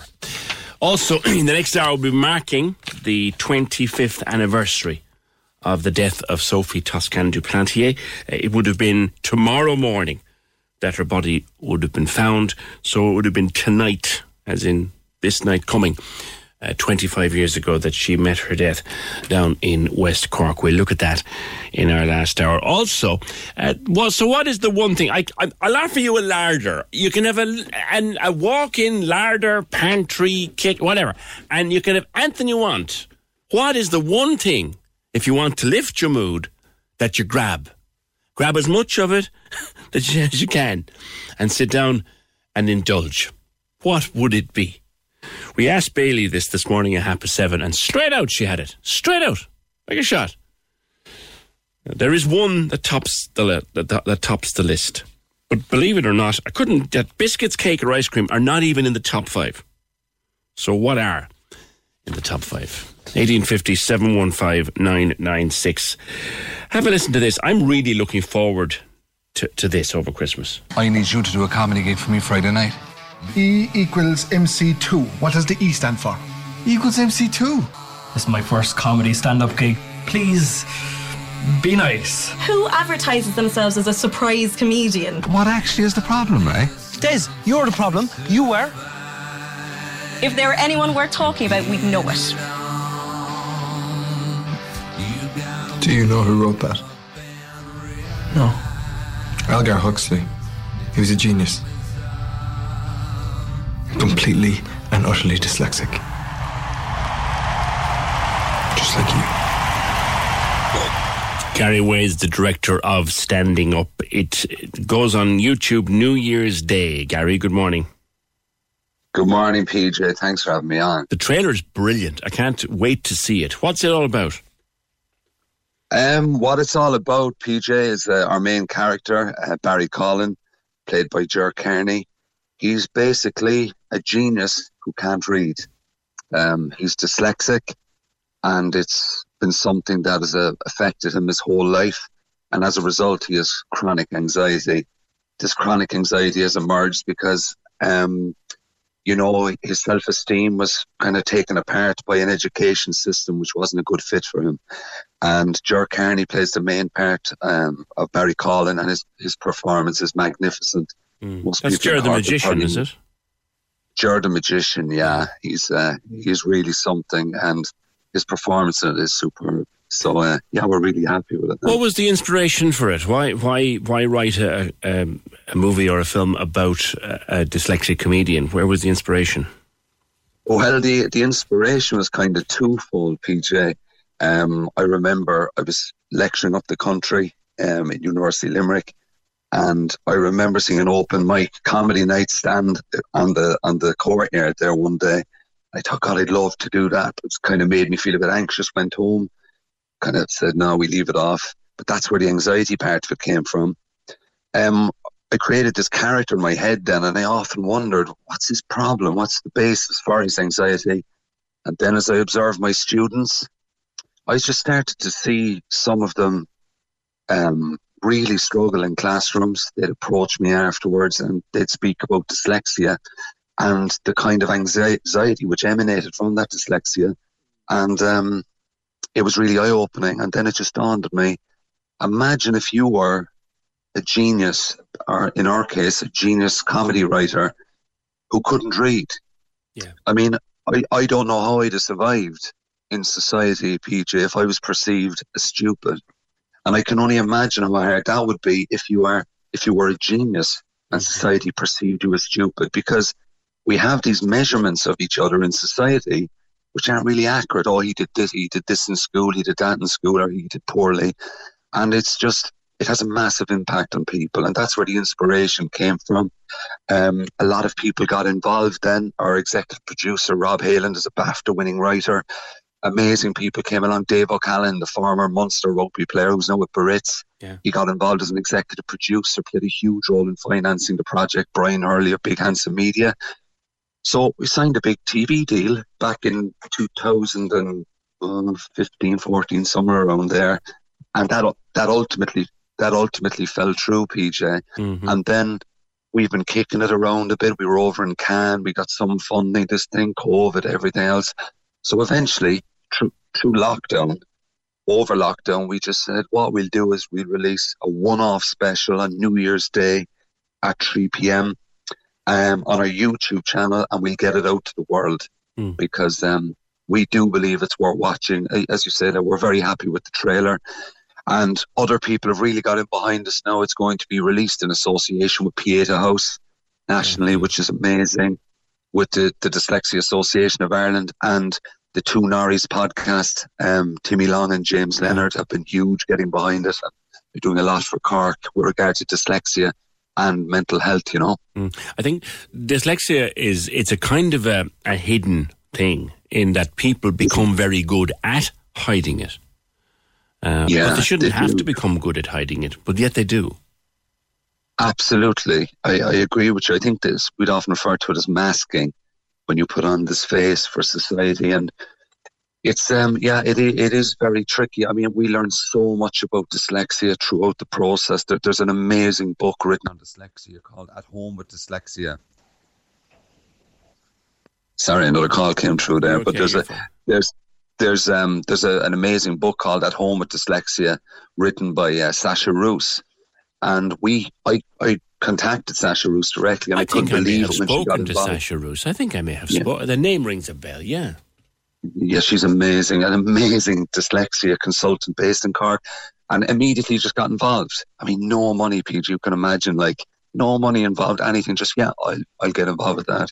And we've had a lot of that and it's only been you kind of end up with an amazing bunch of people because everyone's in it for the right reasons because there is no money and it was just a a bit of a passion project about something that meant a lot to uh, to a lot of us, you know. Well, if the show itself That- is produced as well and as and as lavishly as the as the trailer, and I've, that's just an edited version of the trailer that I that I did there before this Yeah. morning. It, it's going to be a super super production, and I so look forward to watching it at New Year. Where's the best place to find it? You just search on YouTube. Is there a channel to go so, to? Yeah, so our our our YouTube channel is Old Team Productions. That's O L D T E A M. Old Team Productions, and we have it's premiering there on our YouTube channel. And there's a watch page there, so there'll be the countdown. And Pieta House will be counting down into it, as will the two Norries and the Dyslexia Association of Ireland. That's all feeding back in to that uh, YouTube page, and it goes live at three. On and New if Year's people, um, yeah, on New Year's Day. So if if people in Cork would support it and share it, we'd really appreciate it because um, And will it be shows- there after the three o'clock showing? You know, it will be there forever. We we're going to leave it there forever. Our, our our thought process was if it broadcast on RT one Thursday night, it'd be up once, no one would see it, and we never hear of it again. But our idea now is it's there and it'll be there forever. And we do believe it will connect with a lot of people, both on the, from the side of uh, anxiety and dyslexia, and all the supports are going to be present um, around the, the video in terms of Pieta House and Dyslexia Association that people can go to get help if things kind of strike a chord at them, you know. Okay, listen, I wish you every success with it. It sounds like a super piece of work. I look forward to watching it uh, around New Year. Good luck with it, Gary, and congratulations to everybody involved. PJ, you're a gentleman. Thanks a million for having me on. I really appreciate it. And happy Christmas. And to you, sir. And to you. Now, over the Christmas, the pets will be around the house. Uh, I don't know about you, but my Christmas tree's been knocked once. Um, we're blaming the cat. Uh, I, I, the tree itself might have been slightly top heavy, but we are blaming the cat and whatever. Um, and we have to keep the dogs away from the candy canes. if you come to our house, the candy canes are up high because one of the dogs is constantly at the candy canes and will suck the paper off them if she can get them. And it's not good for them. So we have to mind our pets over the Christmas because there's stuff in the house that if they eat, then it could be very, very damaging. Uh, I'm joined by uh, Pete the vet, and good to have you on the opinion line, Pete. Good morning to you. Good morning. Now, we had a narrow one uh, last year when one of our dogs got at a bowl of jellies. Now, we, we, we caught him, but he'd swallowed a fair few. Now, he was all right, but it could have been Mm. so dangerous. You have to watch your, your dogs around sweets and treats at Christmas, don't you? You do, and I think what's important is that people know that it's not just eating of excess sweets that's the problem.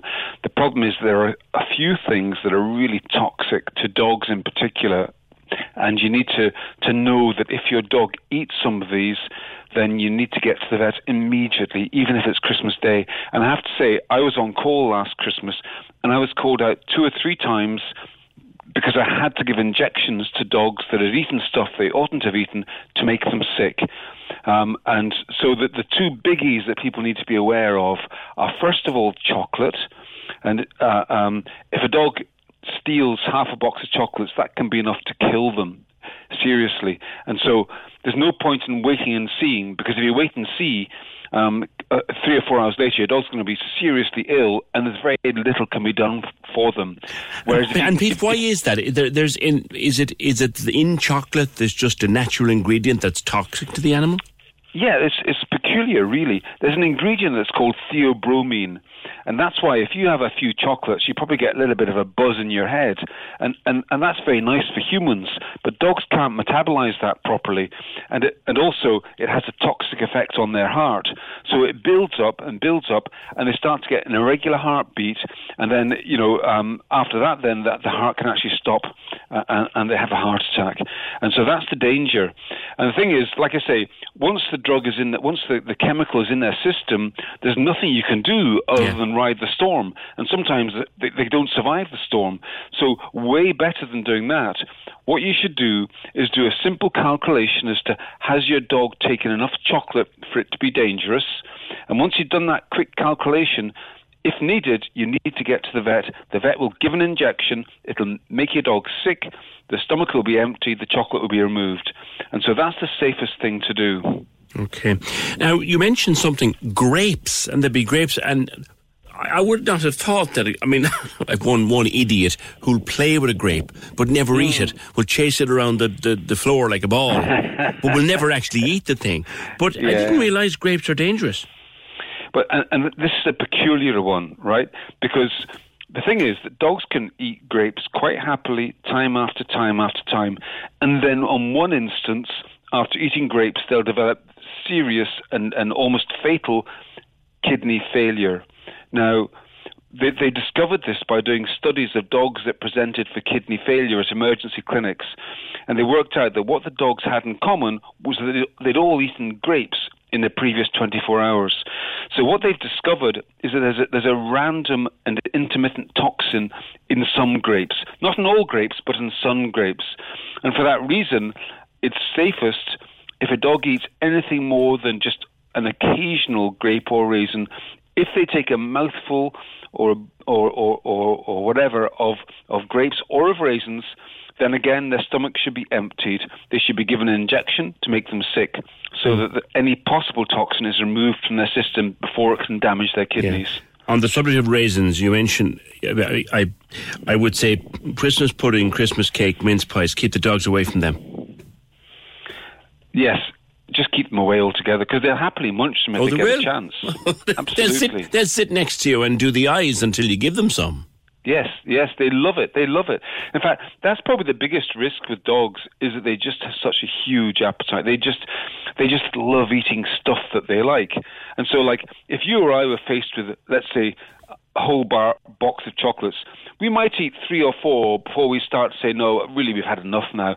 Whereas if you gave the dogs access to the same box of chocolates, they would just eat the whole. They'd go on till they'd finished every last chocolate. They don't have an off switch when it comes to their appetite, and mm. that's that's why they're particularly prone to poisoning because they just eat such a big a big load of the And thing. we, we used to think, didn't we, that, that that was just puppies, but actual actual fact, it's not. It, it they never lose that. No, but not all dogs, funny enough, but a lot of dogs, especially some breeds like Labradors and Cavaliers, they live, they absolutely live for food. Cavaliers are just thick anyway. I mean, and I know I have them and I love them to bits, but they're just dopes. Pete, with regard to cats, uh, Mm. it's not quite so dangerous for cats. Well, cats are much more finicky eaters. Yeah. So then, that, that, you know, they're, they're, they're not going to tuck into to, to, to, chocolates, and they don't have the same sensitivity to, to grapes as dogs do. Um, but the, I think the danger for cats is a bit different, and that is something again that's not widely known, and that is poisoning by lilies. So lilies are beautiful flowers that we actually love to, we love to have around our home. Yes. But the prob- the problem is that lilies contain a chemical which is toxic to cats' kidneys. And again, you might say, well, a, a cat's hardly going to go and munch on lilies. Well, it won't, no. But I tell you what happens: a cat brushes past a lily and will get pollen on its coat. You know that orange pollen. Yes, yes, yes. everything? Well, what the cat will naturally do is Just to groom it. themselves. And when they groom themselves, they lick off the pollen and they swallow it. And then again, they go on and get kidney failure. And, uh, and, and once they've got kidney failure, you know, it can't be fixed. So the answer here is um, just if you've got cats, you need to be acutely aware of the risk of lily toxicity. So preferably don't have lilies in your home. If you do have lilies in your home, then I would nip off all the pollen, all the little stamens with pollen on them, and I would make sure you, you, you don't let your cats get anywhere near the plants. And that way you can keep any risk to an absolute minimum. Lastly, Pete, I have an idiot cat who loves mashed potato. Is it safe Yeah. to give the mashed potato? Completely. Your cat can tuck into as much mashed potato as it wants. Not a problem at She'll, all. a- she'll, sit, she'll sit up in a kitchen chair and I'm sure she's asking for it. Pete, I've never heard of that one.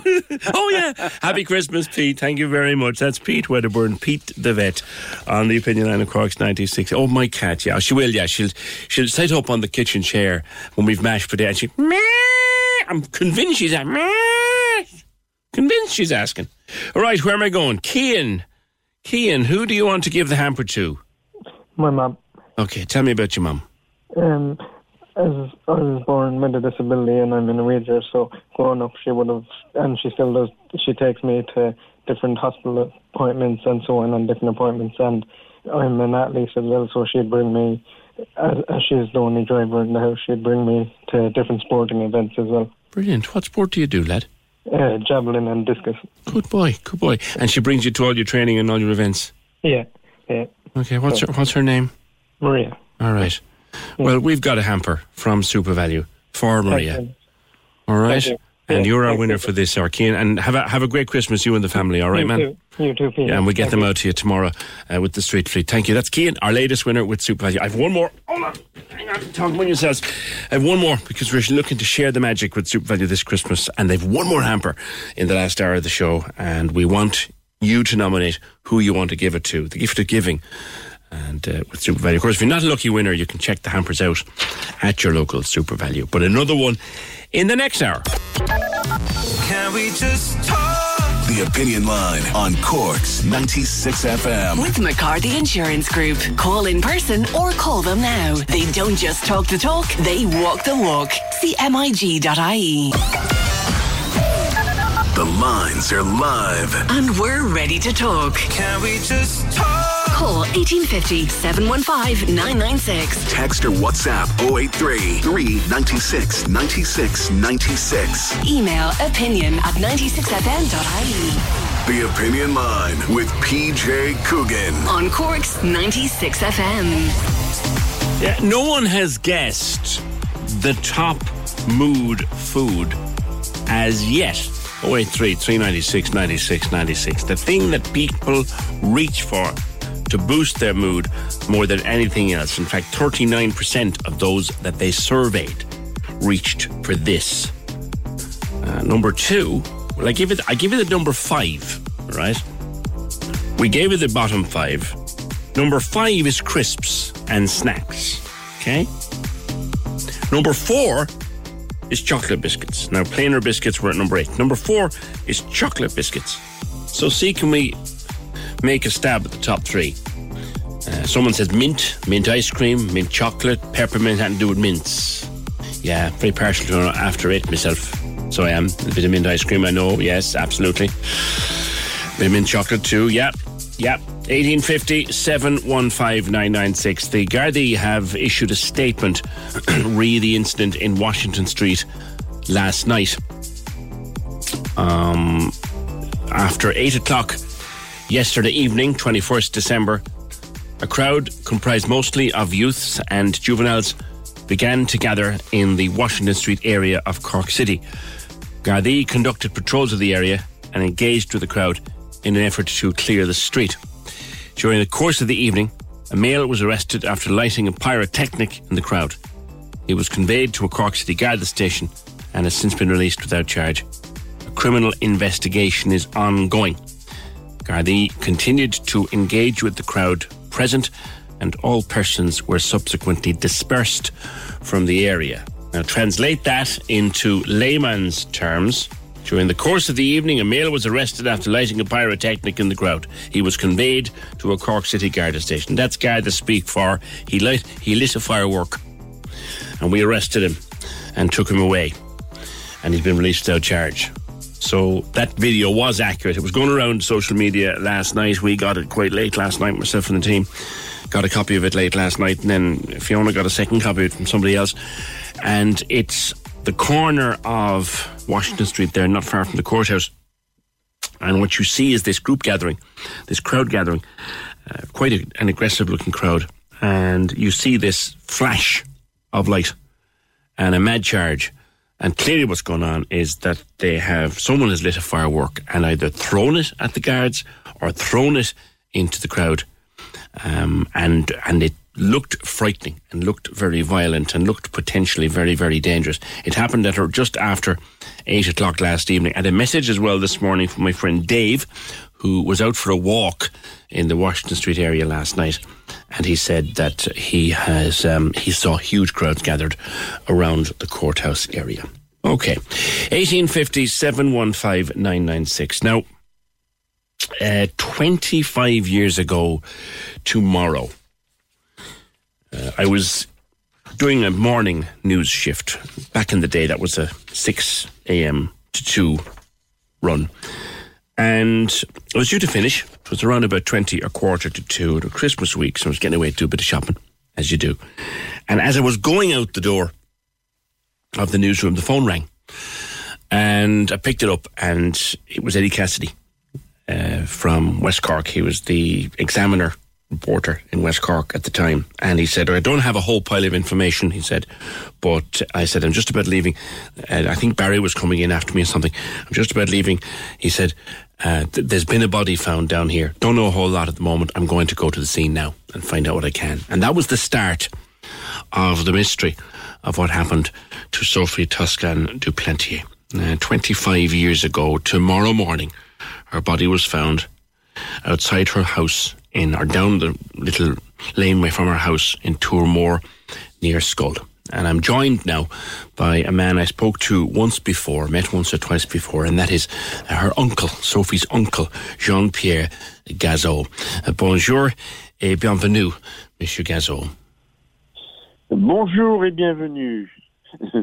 Merci. Jean Pierre, 25 years this week. Very, very painful for the family. Absolutely. It's a very sad moment for us. It was every year like this uh, since uh, this fatal day, uh, fatal night from the 22nd to 23rd uh, of December 96. Now, may I ask, because I met them previously, I know they're not in, in in Ireland this year. How are how are Sophie's parents? How was? How are how are they? How is their health? How is their well being?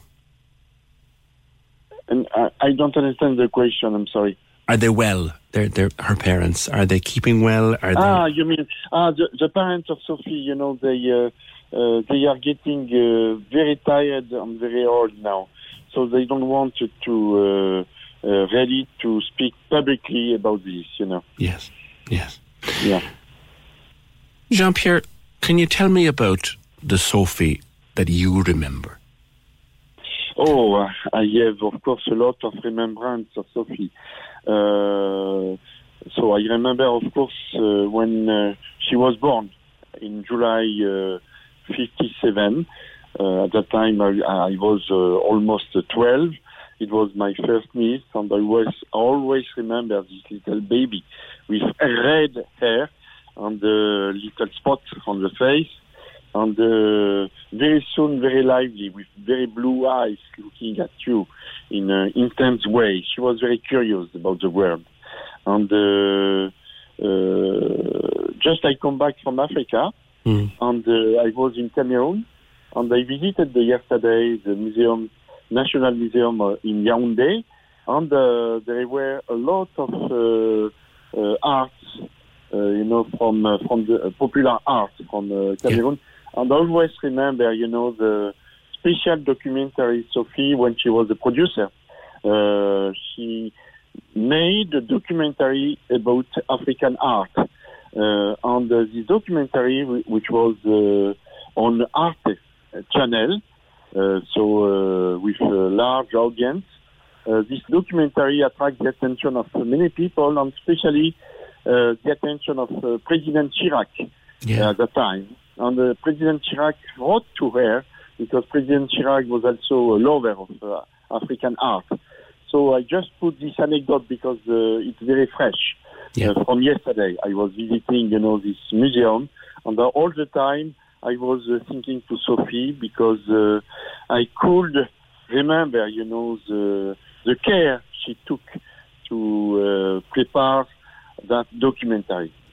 So uh, what happened, you know, in in uh, '96, it was uh, uh, the destruction of, uh, of course, a human being, a woman, and I think she was destroyed because she was a woman, and so. But it was also the destruction of someone who could be able to produce really nice things uh, afterwards, and this is also is a kind of. Uh, uh, uh, uh, you know, uh, when we think about this, uh, it's terrible to think uh, about this destruction. It is indeed. Now, the there there, there may be uh, a reopening of the investigation sometime in early 2022, and and you you hope that that may bring a development. Uh, we hope, we always hope, because we want to get the truth, we want to get uh, eventual justice, you know. Uh, and of course, every time there is a new development, we again we are trying to hope. Uh, unfortunately, we had so many wrong uh, hopes over the last uh, 25 years. You know, we uh, every time we were told, "Oh, the sol- uh, solution will be found soon," and afterwards, again, we were in. Uh, we came back in the darkness of uh, what happened ex- exactly during that night from the 22nd to the 23rd of December. Yes, yes, and and your hope is that if if the Gardaí, the police here, take another look, that something yes. something could happen. You, you hope, for example, that, that I Yes, mean we have a new D, DPP now. You're hoping that the Yeah. new DPP may take another look. Absolutely. Uh, we hope that the new DPP will have a different look uh, at uh, at the question, because we were so disappointed by uh, the behavior of the previous DPP and also by uh, the behavior of the Irish state in this affair. It's not uh, at all. Uh, we don't criticize the the Irish people because they were most most of them they were wonderful about this po- the question and uh, we we join we are totally in phase with uh, Sophie because Sophie was in love with uh, Ireland and with Irish people Yes. and uh, um, uh, uh, we know that many many uh, friends in in particularly in that region around Schull uh, they are they prepare something special they are they have already prepared something special for uh, this uh, sad anniversary so we are very very grateful for that we are very grateful for the strong friendship friendship we could feel you know, from the friend, the very strong support we could feel from the, the Irish people. Yes, yes. But of course, on the other side, uh, we are uh, we uh, we are very uh, cautious in terms of uh, what we call what we are told uh, about new development because uh, we we are so many so many times disappointed by what happened. Yes. There were two documentaries this year and Yeah. a, and a new book. Did you Yeah. did you read the book? Did you see the documentaries? I, uh, I, uh, uh, the documentaries, I saw the documentaries, of course, and uh, the books.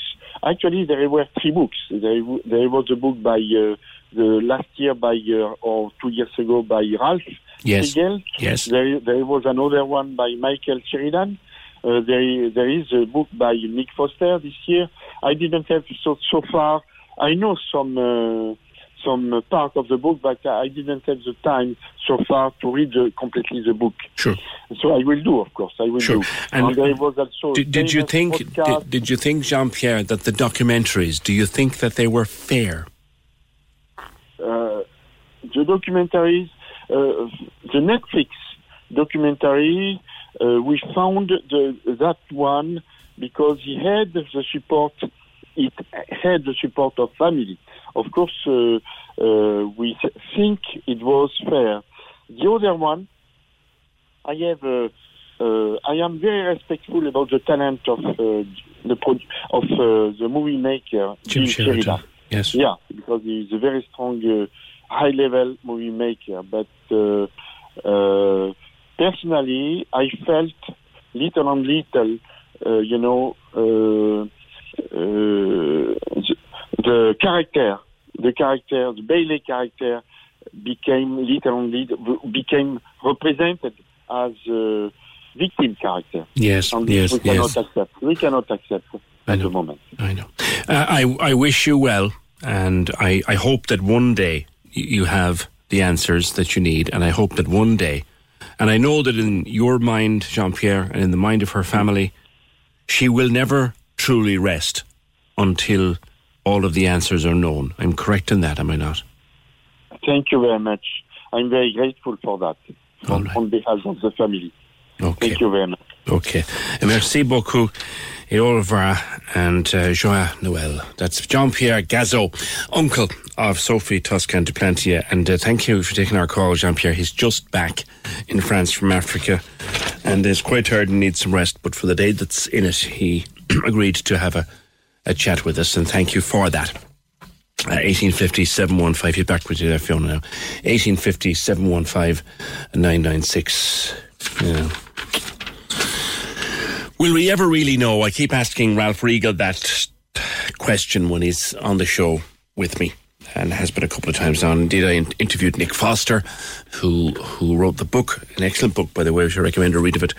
And I also interviewed Jim Sheridan, who made the documentary. Some have accused Jim Sheridan of being a bit biased or a bit of, of being of, of portraying Ian Bailey as a victim. Some have accused him of that. Um, having watched both of the documentaries a number of times, I wouldn't be inclined to agree with them. But that having been said, some people feel that way. They're all up there. They're there on Sky and they're there on Netflix if you want to watch them yourself over the Christmas. And I do heartily recommend a read of, of Nick Foster's book. It's an excellent uh, stocking filler if, if such a, a tragic story makes a stocking filler. That's Jean Pierre Gazeau, uncle of the late Sophie Toscan de Plantier, who met her death on a country road in Schull 25 years ago tonight. Can we just talk? The Opinion Line on Cork's 96 FM. With McCarthy Insurance Group. Call them now for motor, home, business, farm, life, and health insurance. CMIG.ie. We're playing all your favorite Christmas hits after midday on Cork's 96 FM. With your local Mace, making it a Christmas full of smiles. Fully focused, what you mean? Got my eyes on the prize, that's me. Manchester City are the champions. Number one, that's top of the league. The best football league in the world is right here. Firmino with the flick. Salah! Fernandez, he's going to go for goal. Oh, what a goal. The Premier League Live, powered by Top Sport. Join me, Trevor Welch, exclusively online at 96fm.ie. Tune in Saturdays as we ramp up the excitement for the day's biggest games. We'll bring you pre-match analysis, live commentary, and in-depth interviews with some legends of the sport. The Premier League Live. With Now, stream live action from BT Sport and Premier Sport with a Now Sports Extra membership. Listen every Saturday exclusively online at 96fm.ie or download the Cork's 96FM app. Can we just talk? The Opinion Line with PJ Coogan Text or WhatsApp now 083 396 96 96. on Cork's 96 FM. Just a quick reminder to you Christmas morning. I'll be over on Cork's 96mas to ring in the Christmas. Christmas morning, uh, 7 to 10, just there for a couple of hours on my favourite morning of the whole year uh, over on Cork's 96mas, sponsored, of course, by Desi's Tires and Bridgestone. If there's anybody who'll be working on Christmas Day or anybody who's away, or anybody that you'd like to mention. I got a nice email during the week asking me to mention all the members of the Defence Forces, particularly those serving overseas. Stuff like that. Anybody you'd like me to mention on the best morning of the year, Christmas morning, I'll be on Cork's 96 minutes between 7 and 10. But I'd like you to get your emails into me if you could by this evening, if that's possible at all. All right, get them into me by this evening, pj at 96fm.ie for anybody who you'd like me to mention on Christmas morning on Cork's 96 minutes. None of you are getting the number one on the list right. None of you. Well, one or two have gotten close, but not quite close enough. Like I'm getting bananas. No, not on the list. Uh, wine, strangely enough, not on the list. Pizza, uh, no. Pe- peanuts, now peanuts, they'd be there along with crisps and savouries. So back now. Cheese, strange enough, no. Donuts, no. Ice cream would be number six. I suppose you'd bring donuts in as cake, right? So that's number seven. Bacon? What? Bacon? I presume you mean rashers. And coffee. Oh, someone's got coffee. Coffee's quite high on the list. Coffee's quite high on the list. Um, and mints. Mints, yeah. So we've got a fair stab, but no one yet, no one yet has come up with the number one mood boosting food. Surely we'll get one by by midday. I wonder, did the lads know actually, the, um, the lads, Kevin and PJ from I'm Grand Mam. Hi, lads. How are things? How are you getting on? How are you doing? That's that's Kevin and PJ. Can you hear me? How are you doing, you nut? How's it going, lads? Uh, how's the crack? Do you know what the biggest, most popular mood food is, lads? Oh, well, when you said Um, um, coffee, then confused. I'm a bit stumped. I would have said coffee myself. Yeah. I do love a good Barry's tea, like, but sure, that's like similar to coffee. No, well, Barry's Barry's tea comes at the bottom of the list, number ten, and or any tea or coffee comes at number two. So you're getting there, but you haven't quite got number one yet. How are you getting on, lads? We were talking in the summer of 2020, and the podcast was starting to take off. And at the time, I think you wanted, you had just gotten the interview with Paul Mescal. Did you ever get Roy Keane? No, No, that's why we're on coming on. We're coming on to publicly request Roy to come on the podcast. Are you? This is a public appeal. Roy, if you're listening, We're not going to rest until you come on. Yeah, lads, tell tell people the story again. This this podcast started with the two of you half drunk on a plane. Am I right? PJ, do you want to go and tell him? Yeah, basically. Um, no, we weren't half drunk. We just had a glass of wine, but sure, we we were like half cut in the plane. We were excited about going to Budapest basically for my birthday, yeah. and we were talking about doing a podcast. Hey, Kevin kind of had a notion about doing one, and then we were like, "Sure, we might as well plan it now." So then we just took a sick bag on the plane, asked the lovely air host for a pen, and then just started planning it over a glass of wine, like. On the back of a sick bag. Sick bag. On the back of a sick bag, yeah. I, I'd love, I'd love if we could find that kit. I was saying the other day we should have a road around because I'm sure I kept it. And now, and you've just done your your Christmas special and all that. You've got fifty thousand listeners every week, lads. Tis that's getting Yeah. huge. about that. Yeah, it's kind of mad how it's transpired. I suppose lockdown for us, really, even though it was a bit of a crap time. Um, it meant that people were just going on their daily walks, so people kind of had nothing better to be doing than to be listening to us. So um, it really was great for listens and stuff. Um, and now we've 75 episodes under our belt, and it's just, yeah, it's just been a mad year to be honest. Yeah, and you kind of you don't often. It's not every week you do one. Like you might you might leave it leave it off for a couple of weeks, and then you come back with another one. You don't. You just kind of do it when when you've got one in you. Is that it? Well, see, we were doing them weekly there, and I think people think, oh, lads, the lads have nothing better to be doing than to just be doing the podcast. But basically, we planned a tour there to try and get a, lo- a few live dates in. So we kind of took a break because we wanted to focus our energy on that. Um, so we were doing shows in Cork. We did Cork, Dublin, um, London, uh, Belfast. We were meant to do one in Edinburgh as well. So it's kind of just a two man team. So we kind of the podcast kind of took a bit of a backseat for a while just so we could get everything sorted. But um, once we're actually in season there, we try and bang one out like one once every week. Yeah, and it literally is just sit down with the microphone and the laptop and just start yapping. We try No, and that's- structure that's a small bit now. PJ. Don't be just saying that we be flinging, just doing nothing. We try and structure a bit around the team. Well, I know what you said before. You try and structure it, but you, the whole, I mean, I, I still think at the time, and I was only very. This one very where for out of no reason at all, you spent ten minutes talking about Pebble Dash. Uh, yeah, but sure, if when, once the once the conversation gets going, like you can't shut us up. We don't know where it's going to go. That's the best bit. You've no idea where this is going. Like PJ, it's all in the chemistry between the two of us, Yeah. and the Cork humour can't beat it. That's what it is. Yeah, yeah. Sometimes when me and Kevin are getting interviewed, we have to like calm down because the interviewer's just sitting there and they're like, "You're going to let me talk?" And then we're like, "Oh yeah, sorry." That's fine if you want to go on and gas away. That's re- tell me about the tour. Like, um, lads, the name of it, Glory Holy. Who came up with that? Like, come on. Kevin, was it you?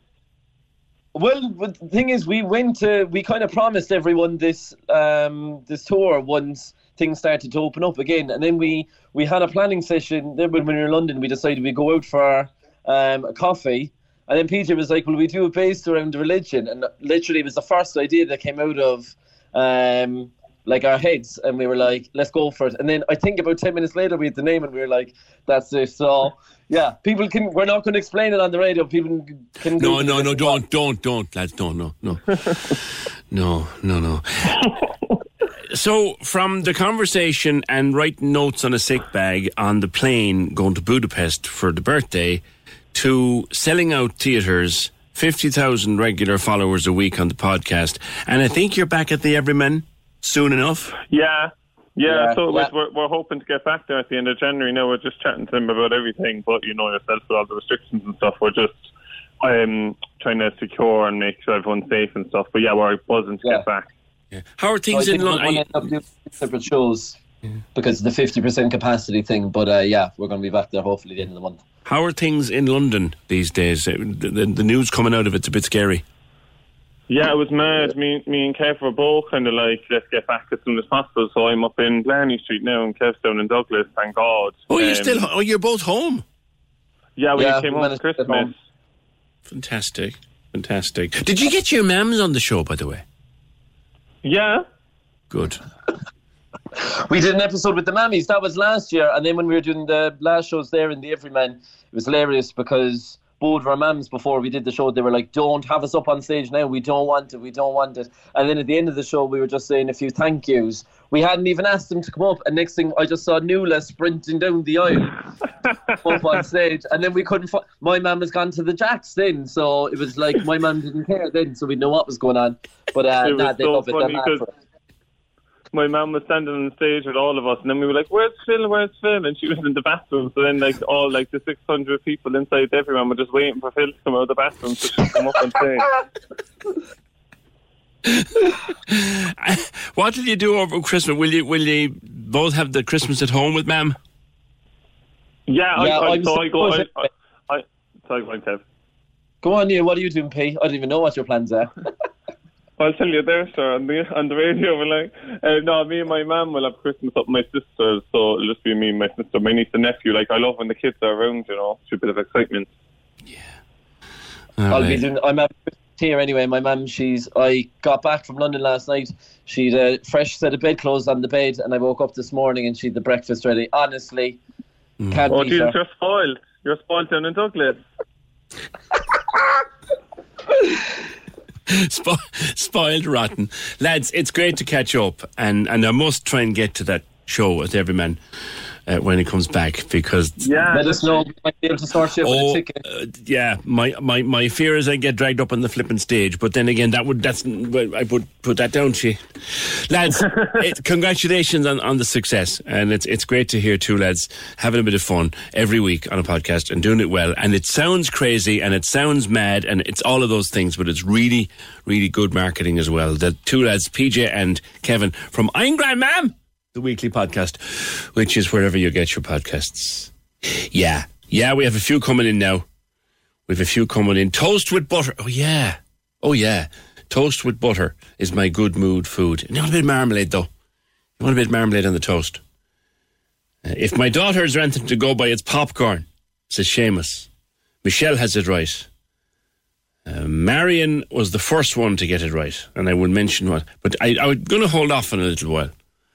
What is the number? We've got a few coming in now. The number one mood food, the one that people reach for before anything else. Jerry wants to say this. I was in Boots yesterday. I was trying to get a canvas print. I only had cash. The machine only worked with a credit card or with my phone. A lovely girl working there helped me out and it brought a tear to my eye. It was like something you'd see in a movie. Some people are very, very good. Yeah, we've got the um, we've got we've got the the answer to that now coming in, and Morris even goes to explain why it's the number one mood boosting food. We well, the only reason it's number one in my mind, Morris, is it's gorgeous. I love it. It by the pound. 1850 715 996. Can we just talk? The Opinion Line on Cork's 96 FM. With McCarthy Insurance Group. Call in person or call them now. They don't just talk the talk, they walk the walk. See mig.ie. Can we just talk? The Opinion Line with PJ Coogan Call us now. 1850 715 996. on Cork's 96 FM. Yeah, lots of you now getting the number one mood food after we pretty much ruled everything else out that it could be. Uh, Marion was first in with it, but I'm not going to tell you what it is if you haven't guessed it yet for a few minutes. For a few minutes, all right? 1850 715 996. Now, the Sanctuary Runners, we've spoken to them a few times, to Graham Clifford from the Sanctuary Runners, a few times during 2021, and they've got a big Christmas promotion and a Christmas charity run. Graham, good morning. Good morning, PJ. How are you? Good. What are you at? Right. So we've left Ireland virtually on Monday. Hundreds of us in from Ireland and across the world running to the North Pole. We have to deliver a sanctuary runner top to Santa by Christmas Eve. So at the moment, we're uh, we left Oslo this morning. Um, and we're heading north through Norway. So it's it's it's um, a fundraiser rather than a fundraiser uh, PJ. We're just asking people to donate their kilometres through walking, jogging, or running this week. It's kind of a positive distraction with everything else going on. You made a lovely video actually of Santa checking his list and going through 2,000 bikes, check, footballs, check, and then one Sanctuary Runners t shirt. and where are we going Yes. to get one of those? And he picks up his phone and he rings. And oh, we'll get one to you, Santa. And that's where the idea that that's then you you got to get there five thousand six hundred kilometers in five days. So who's involved? How many of you are involved? Uh, well, across Ireland, we have hundreds of people involved, people um, in different clubs and groups, schools. Uh, we have people in, I don't know, about 12 countries abroad as well, PJ. And basically, they're going out, uh, wrapping up warm, walking, jogging, or running, and then contacting us to say, you know, I ran three kilometers or I walked five kilometers. And then we add that all together and uh, we plot it on our graph on our map, and that brings us along each day. And also involved, PJ, are people living in direct provision centres in Ireland. You know, we had a, a lovely group of of guys in a direct provision centre up in Letterkenny last night, who all, you know, in a in a socially distant and safe way went out and did their walk and then were able to send us their distances. So it brings everybody together in, on one kind of, you know, theme. And then every morning we have Claire Lambe, you know, the Olympian who, who rowed for Ireland. She does a, a morning report. So she tells us how far we got the evening before, uh, what the local delicacies are to eat if we're feeling a bit hungry, what the weather is like, beware of the polar bears, all this kind of crap. and it's it's lovely. You get these updates pinged to your phone every now and again with videos about how we're getting on, and we include pictures and videos of people who are taking part in Ireland and across the world. Graham, remind us again about the, for anyone who hasn't heard it at this stage, the history of the Sanctuary Runners, where it came from. Well, my background, PJ, is as a journalist, and uh, I, in in in my work in Ireland and the UK, I would have done a lot on immigration, and I was always drawn to, you know, who is the migrant and uh, what is the story behind their journey, but also. Uh, the host communities, you know, w- w- why do people act in a certain way? Why is there inertia sometimes, or what can be done to help? So, um, I yeah, I went for a run one day down in Dungarvan and Waterford, uh, a ten mile John Treacy run, and the idea kind of popped into my head about using running as a way to bring Irish people and asylum seekers, refugees, and other migrants in Ireland together because running is such a lovely. Uh, there's a great equality in it, and then it kind of grew legs from there, I suppose. PJ, we've had huge numbers in the Cork City Marathon each year. And now we have almost 30 groups across Ireland uh, with over 4,000 participants. And we launched our first group in London in early uh, Wow. November when it was cl- uh, safe to do so. That's fantastic. And I think one thing that you've not only learned, well, we, you've learned in your work, and we've learned from your work and the work of others, Graham, is that when it comes to our immigrant and migrant community, there is far more that unites us than divides us. Oh, completely. I mean, you know, um, it's got to the point where I mean, I'm I'm almost uh, I've become blind to the fact that somebody isn't you know from up the road always and ever because I I think through shared experiences you get to know the person. So the label, you know. Uh, asylum seeker, refugee, resident, citizen. They disappear when you get to know the person, PJ, don't they? You know, y- you know, you, you, you know, and, and that ha- can happen so quickly. But unless there is a way to bring people together to share in positive experiences, then then I think you'll always and, and that's the problem in the likes of the UK and the likes of the USA and the likes of France. uh, That you know what happens is parallel communities and societies grow, misconceptions grow, um, and the fear of the unknown becomes a big thing. If you can remove all of that and show that, as you said, we're all exactly the same. I mean, exactly the same, regardless of nationality or religion or first language or whatever. If you if you can make that very clear and easy for people to to get, then I think that benefits all of society. Indeed, indeed. And I don't want to get political on Christmas week, but Graham, looking into 2022, what would you hope to change, or to see change rather, in terms of direct provision? Well, in terms of direct provision, you have the white paper, which uh, which which came out earlier this year, uh, which says that there should be movement towards a um, a change in the system, uh, shorter processing times for applications, which is the big one for me, uh, PJ. To me, that's the biggest issue. It's it's it's even bigger than the actual direct provision centres themselves.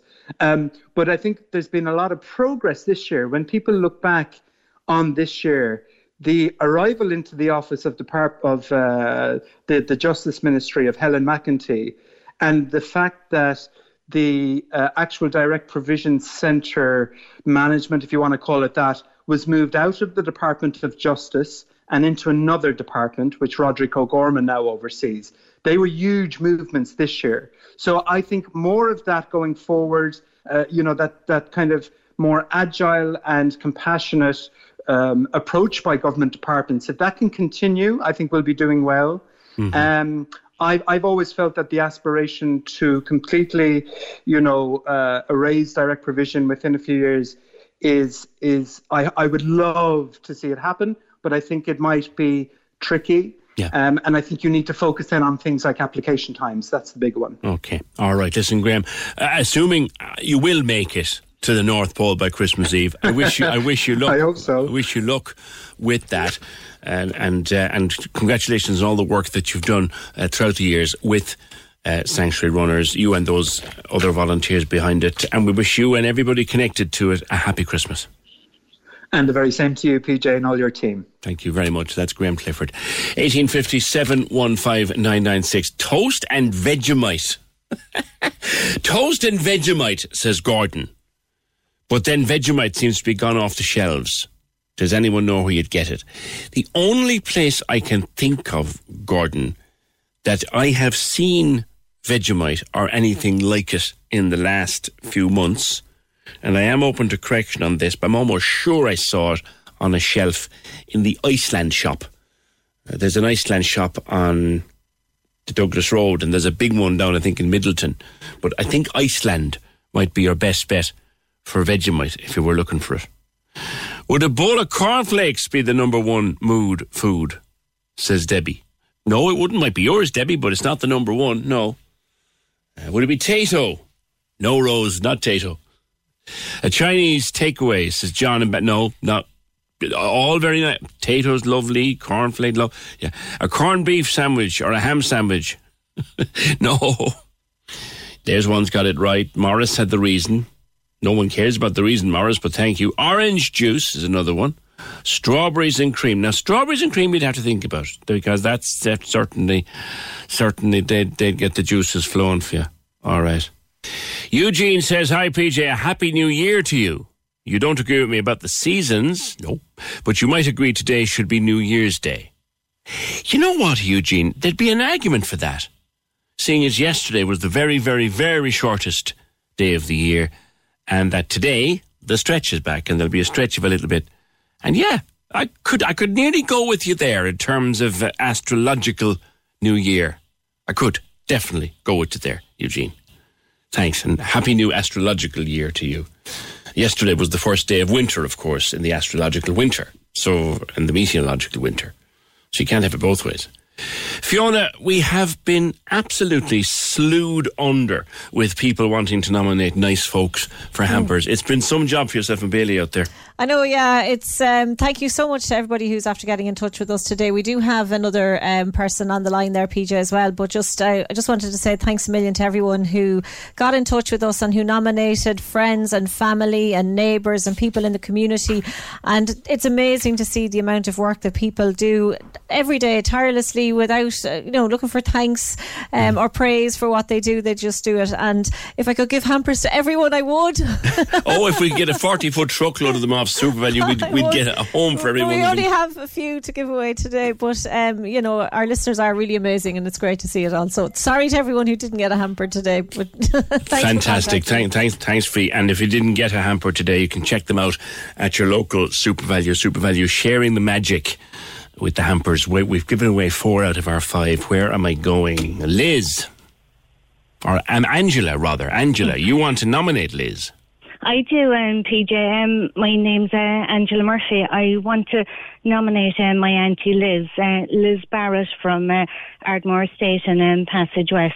Okay. Um, yeah, my auntie Liz is the kind of person that, uh, as they say, if um, you want something done, ask a busy person. Uh, my auntie Liz um, looks after everybody that she ever met. Um, she she and uh, her husband um, look after uh, my cousin and Jennifer. She has um, spina bifida, and she's amazing. The amount of work um, she does. She also does um, uh, cooking for um, the local uh, Meals and Wheels. She's involved in, in the church. Um, she'll anybody who calls her door there's always a welcome there. She'll, as I said, she looks after everybody. Mm. Um, my auntie Mary, uh, her sister Emma, was diagnosed um, with cancer there um, last year, and um, my auntie Liz is the kind of person that she bring, even though she's so busy, she brings um, my auntie Mary for uh, her appointments um, for the hospital. She uh, looks after um, uh, shopping, food, you name it, and I suppose where I suppose I'm thankful for as well is I live um, about 40 or 50 minutes away from um, my mum and dad, and my parents are um, elderly. And during um, the lockdown, and when you could only go the few kilometres, I was kind of worried what would I do um, uh, with um, my parents and with you know getting their shopping and doing Sure, everything. sure. And it was my auntie Liz who was there again, and like she's she's no spring chicken herself, but like she was there, and she did their shopping. She'd bring dinner over for them. She'd call them with uh, Holy Communion to them, Yeah. and she'd be there. That like if she was making a cake, she'd drop it over, and it's just the kind of person she is, and I, she's so unassuming. Right. And she won't. Uh, she's there. She. I know and she's listening. She say, "Ah, no, sure, you do it for anybody." I know, I know. That's Those people are they're, they're just gold. Well, Auntie Liz is getting a hamper from SuperValu, and we'll get it out to her tomorrow to say Happy Christmas and thanks for everything that she does. And Angela, thank you for uh, coming on board with the competition today, and to all of our winners over the last couple of days. And thanks again to our friends at SuperValu for that. We had just hundreds of them. Right, quickly before we're out the gap, the top ten, the mood foods. Number 10, tea. Number 9, dark chocolate. Number 8, biscuits. Number 7, cake. Number 6, ice cream. Number 5, crisps and snacks. Number 4, chocolate biscuits. Number 3, sweets. Number 2, coffee. Number 1, milk chocolate. Is there anything nicer on the planet than a big bar of milk chocolate in front of the telly of a Christmas night? Just painting a picture for you. Listen, that's it. And uh, we're back tomorrow for the second last show before the end of the year. And our special is on Christmas Eve. That's it today. The program edited by Fiona Corcoran, produced and researched by Bailey Olive. Look after each other. It- The weather is rotten out there. We'll see you tomorrow, just after nine. Can we just talk? The Opinion Line on Cork's 96 FM. With McCarthy Insurance Group. Call them now for motor, home, business, farm, life, and health insurance. See MIG.ie.